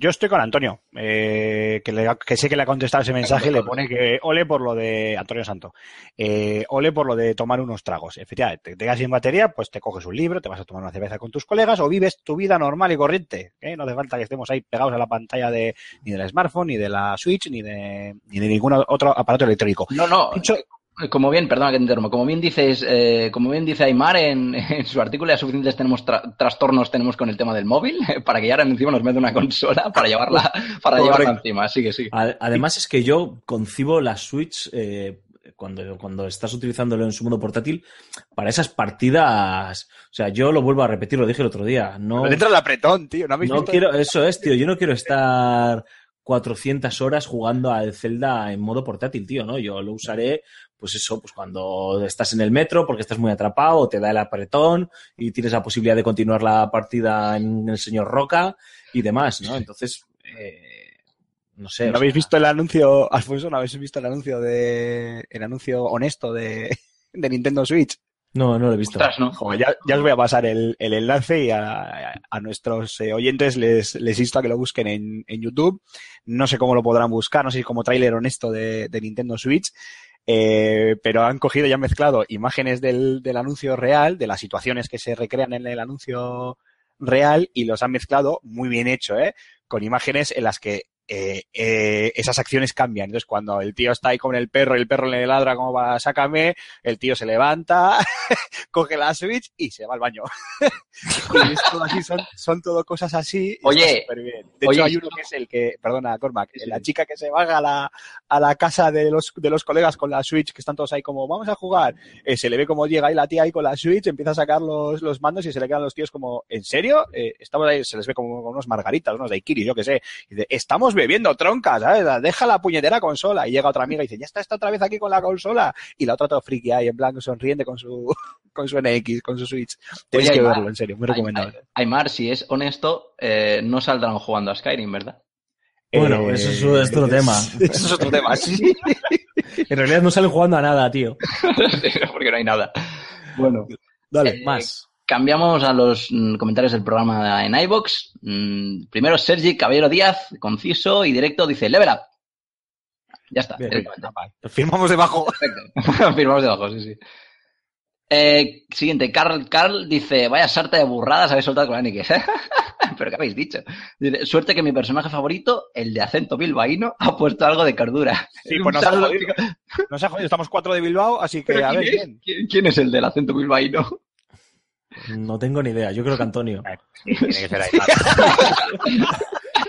Sí, sí, o tú, Marco, o Antonio, seguro. Sí, seguro. Seguramente. Ah, bueno, venga. Eh, siguiente, Raúl Finker. Oye, pero yo creo que nos lo diga, ¿eh? que yo soy muy de Bilbao. A ver que nos diga quién es este. ¿Cómo se llama este oyente, Cormac? Carl Carl. Carl, Carl. Carl. Por favor, dinos a quién te refieres. Si estás hablando de nuestro querido Alfonso, del gran Rulo, del inimitable Julen o de este dios humano que soy yo. Yo sí, eso. Ya sí, eso. Venga, siguiente comentario de Raúl Finker. Dice, Alfonso, dices que el año se te va a hacer largo hasta que salga el NS. Dice, pues anda que yo hasta el 22 de diciembre estoy en Holanda y me pierdo hasta el fan en serios. Dice que en esta nueva etapa no podré ni asistir a vuestro programa, a diferencia de cuando pasaba, que cuando podía pasar por Gorlitz. Un saludos desde Wins and. ¿Qué es eso? ¿Por qué te metes, ¿por qué te metes en esos, en esos eh, berenjenales, tío? Es que soy muy, soy muy valiente. No, a ver, eh, pues este año tenemos un Fan Sirius muy, muy chulo, muy potente. Pero sí, a ver, yo me reafirmo, se me va a hacer, a pesar de todo lo que está saliendo por ahí y demás, se me va a hacer muy larga la espera hasta, hasta NX, sinceramente. Muy, muy, muy larga. Porque todavía me cuesta llamar la Switch, lo admito, tío. Yo soy de NX, tío. NX a muerte. Cuando Algún salga la tú irás a la tienda a preguntar, oye, ¿cuándo sale la NX. Algún día quiero, quiero reservar la, la, la NX con el Skyrim. algún día tendremos que hacer un, un, un apartado de, de, de dónde sacan los nombres las, las compañías de Pues- la consola. Pensaba que ibas a decir que algún día tendríamos que hacer un podcast honesto de Level Up. que se nos vea que estamos en gallumbos en nuestra casa, todo tirados. Eh, en fin. Madre Habrá mía. que hacerlo así. A ver, llega el momento gordo de la sección, los comentarios del señor Arquette. Hay dos No, muy grandes, así que están Ojo, muy, gafas muy- pipa y bata, venga. Sí, sí, Vale. sí. Dice, el primero dice, señores, eh, yo desde aquí me voy a permitir el lujo de rebautizar a Nintendo Switch por la Nintendo Tostadora. Porque negarme ahora no, que, no me, que no parece una tostadora con ese hueco en mitad de la consola y cuando enchufa la tableta a la base metiéndola por ese hueco fue lo primero que, que pensó en cuando la vio. Bueno, Sí, creo sí, que sí, él, es- él y internet, porque todos hemos visto Sí, los es, memes. es una tostadora, sí. Y el segundo comentario es muy, muy, muy grande. Yo creo que es el comentario más grande que nadie jamás nos ha escrito nunca y ha escrito nunca en un, en un podcast. Cuenta, cuenta acerca de, la, de las impresiones sobre Red Dead Redemption 2, la- las impresiones que él se ha llevado, lo que él piensa. Y yo creo que con esto ya no hace falta análisis ni nada. O sea, yo lo cojo y lo he leído y ya sé de qué va a ir el juego, lo sé todo. ya tengo una opinión formada, como dice Julius. Así que quien esté interesado, por favor, que se pase por la web de iVox y lo lea. Si lo lees al revés, tío, invocas a Michael para que entienda. Básicamente. Sí, sí, porque son unas impresiones que da él y sobre todo que se aventura, ¿no? A, a dar su opinión de lo que de lo que cree que tiene que ser el juego y demás. Está, está, es muy recomendable, ¿eh? Que- que- Quien dice unas impresiones dice que es un ensayo de 800 Sí, páginas. sí eh, a ver, hay que- tenéis que tomarlo con calma. Es decir, si lo vais a leer en el curro, avisad de que no vais a trabajar todo el día. y, y si lo vas a leer en casa, pues procura pues leerlo una hora prudencial porque se va a hacer de noche. Pero por lo demás está muy bien. Yo creo, que ver, es su, te queremos, te queremos, tío. yo creo que es su doctorado, pero bueno. Eh, dice Mephisto eh, 1201. Dice, yo no entiendo cómo un juego que se hace para disfrutarlo en una tele grande en tu casa, te puedes pensar en llevártelo al metro. Es que no me entra en la cabeza que la gente se quiera llevar una pantalla de 7 pulgadas, un Zelda, un Dark Souls. Yo creo que las portátiles están para juegos de portátiles. No estoy de acuerdo. Joder, jugar al Zelda en el metro, eso, eso, eso es la bomba, tío. Eso, es cualquier la bomba. título. O sea, lo que estamos hablando ahora, con unos, con unos buenos auriculares jugando la campaña del Battlefield 1 en una portátil. Te saltas la parada. Es que Vamos te a la ver, me salto la parada, me hago Bilbao Plencia 18 veces seguidas, sin bajarme del, de- del metro. Bueno, yo lo, bueno, lo que creo y queremos todos es que quieren un poco trascender en la línea, ¿no? Que separa el- lo que es la portátil de lo que es el, el- la, la consola entera, ¿no? Sí, la cosa de sobremesa. Pero bueno, consola de es lo que está intentando Nintendo, así que veremos. Bueno, pero bueno, aún así, respetamos a nuestro querido oyente y le agradecemos su comentario. Pues ya está, este ha sido. eh, estos han sido los comentarios de, de esta semana. Esperar los de la semana que viene, que seguro que son más y mejores. Por supuesto. ¿Qué opinas, Alfonso? No sé yo, ¿eh? A mí me sigue convenciendo más Julen, ¿eh? Fíjate lo que te digo. Y ahí andan, ahí andan, ¿eh? Yo creo que tenemos que abrir el casting. Sí, eh, sí, sí, sí. Sí. Vota tetas, 500, tetas, queremos tetas. Sí. 55-55 si quieres que expulsemos a Cormac o 55-56 si quieres que expulsemos a Julen. Yo creo que es lo que tenemos que hacer, tío. ¿Sabes? Oye, pues nos sacamos unos, nos sacamos unos dineros para videojuegos, ¿eh? Por- por lo menos, por lo menos para el poteo de este viernes, tío, algo ya sacamos seguro. o sea, que- Venga, hacemos, Espera que llegue, al menos. Si vas a jugar dinero a mi costa, espera que llegue. encuesta, encuesta en Twitter. La tuita encuesta. ¿Quién lo ha hecho mejor? ¿Aymar Alonso o Raúl Romero? O Ah, Siris. Que el pobre Rulo no está, no nos vamos a. No nos vamos a Bueno, hacer pero cuidado con Raúl, cuidado con Raúl, que es muy fácil de invocar. Si le Si le, nombras. si le mentas tres veces, aparece. Que a lo mejor nos está oyendo, ¿eh? Que a lo Bueno, mejor no digo nada, pero a lo mejor nos está oyendo. Bueno, chicuelos, ahora sí que sí, ahora toca despedirse, así que. Cormac, tío, como siempre, un, un placer. La semana que viene nos escuchamos. Pues nada, la semana que viene, y por cierto, eh, ya está The Tomorrow Children gratis, ya es free to play, que salió hace unas semanitas a 20 pavos, pues ya es gratis. Es una respuesta así, una apuesta así un poco, poco rara, una especie de mezcla entre Minecraft y otra cosa extraña. Así que Pero está basado en tema soviético, ¿no? O de la Unión Soviética. Sí, sí, ahora que está de moda los comunistas, pues... Malditos comunistas, tío, que vais a rodear el Congreso. Sí. Exacto, pues echale un vistazo. Venezolanos.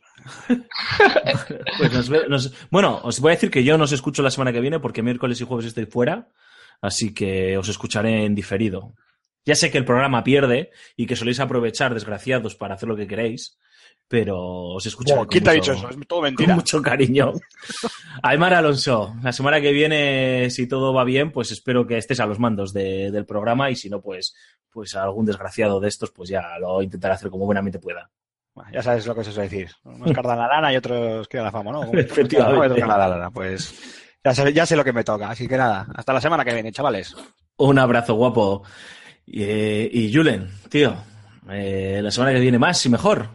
Esperemos, esperemos. Eh, la semana pasada conseguí echar a Mark y quitarle su sanción. Eh, esta me- la que viene me echas a mí. me la quitaré. Juego La semana que viene consigo echar también a Aymar y, y presento el programa. Lo veo, lo veo. Y te dan los Battlefields a ti, ¿no? Te dan los Battlefields a ti. Ya siento, ya siento haberte puesto los dientes largos con Battlefield, ¿eh? pero de verdad, aprovecha Bueno, las bueno. horas porque merece muchísimo la pena. Le Y- daré, le daré. Y toca la, la mejor sección del momento, Raúl Romero, tío. Toca despedir el programa.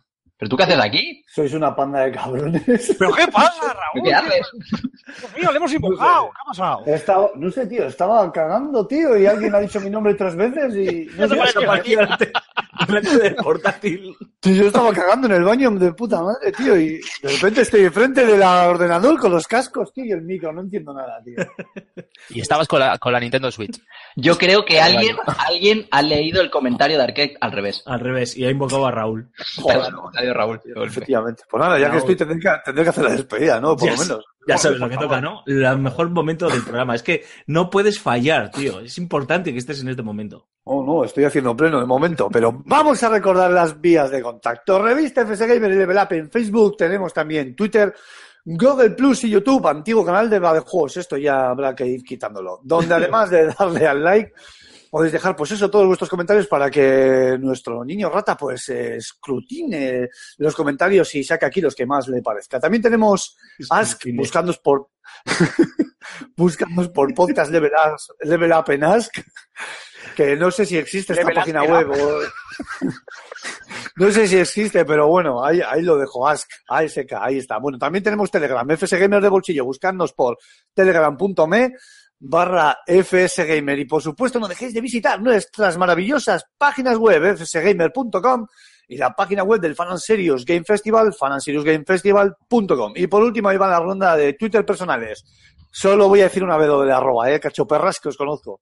Arroba Gambo23, arroba Raúl Romjim, arroba, arroba Alfonso Gómez AG, arroba Cormac barra baja 20, arroba Turrulius, arroba barra, barra baja Er, arroba Antonio Santo, arroba Aymar barra baja Ziquilín y arroba Jogarto. Y si no son micromachinos, son los auténticos. A mí lo de las barra bajas, tío, me vuelve muy loco, macho. Sois unos cabrones, lo ponéis adrede. Oye, Raúl, cámbiate la biografía del Twitter y pon vengo para decir adiós. Efectivamente. Me ha encantado, tío. Eso es, eso es de. Eso es de, de un tío importante, con caché. O sea, viene para cerrar, ¿sabes? Siempre, los cierres de los grandes eventos, siempre viene alguien con enjundia, tío. No, viene, por- viene porque está en nómina y si quiere tiene que hacerlo. punto. No, esto, es como claro, Cristiano, claro. esto es como Cristiano Ronaldo, que tiene que aparecer en cada celebración de los goles y demás porque va en el caché. Pues Y si no pide fuera del juego. Efectivamente, para que se le vea, ¿no? Pues esto es lo mismo. Eres, eres el hombre ending. Ojalá se os llene la casa de albañiles. a todos. Oye, por cierto, por cierto, tú, esta semana en el Ludus, ¿qué nos vamos a encontrar el lunes? Cuéntanos. Uy, esta semana tenemos un pedazo de especial Halloween que se caga la culebra por las patas abajo. estamos preparando, estamos preparando un Ludus especial Halloween así de miedito y tal. Pero vas a salir disfrazado, tío. Yo- O sea, no, no, no, yo es que en el Ludus me-. Efectivamente, yo en el Ludus, o sea, digo, en Halloween me quito la careta, la llevo todo el año puesta. Pues en el- claro, en Halloween, que es cuando toca, me la quito, entonces veis mi verdadera cara. Y ahora me voy a cagar. Con la Yo pensaba, yo- con la yo pensaba, Alfonso, que tú tenías un silbato de estos paperros, de estos silenciosos, Joder, que lo cabrón. chiflaba, ¿sabes? Y aparecía Raúl. Ay, por la sombra, Rulo, tío. Por la sombra, chicos. Se despide todos vosotros. Alfonso Gómez, ya estoy aprovechando para leer muy rápido todo antes por si me han puesto trampas en el guion. No sin antes agradeceros vuestro apoyo incondicional. Gracias por haberos elegido una semana más. Y como siempre os decimos, sed felices, que es lo más importante en esta vida, y jugad a muchos videojuegos. Hasta la semana que viene. ¡Agur!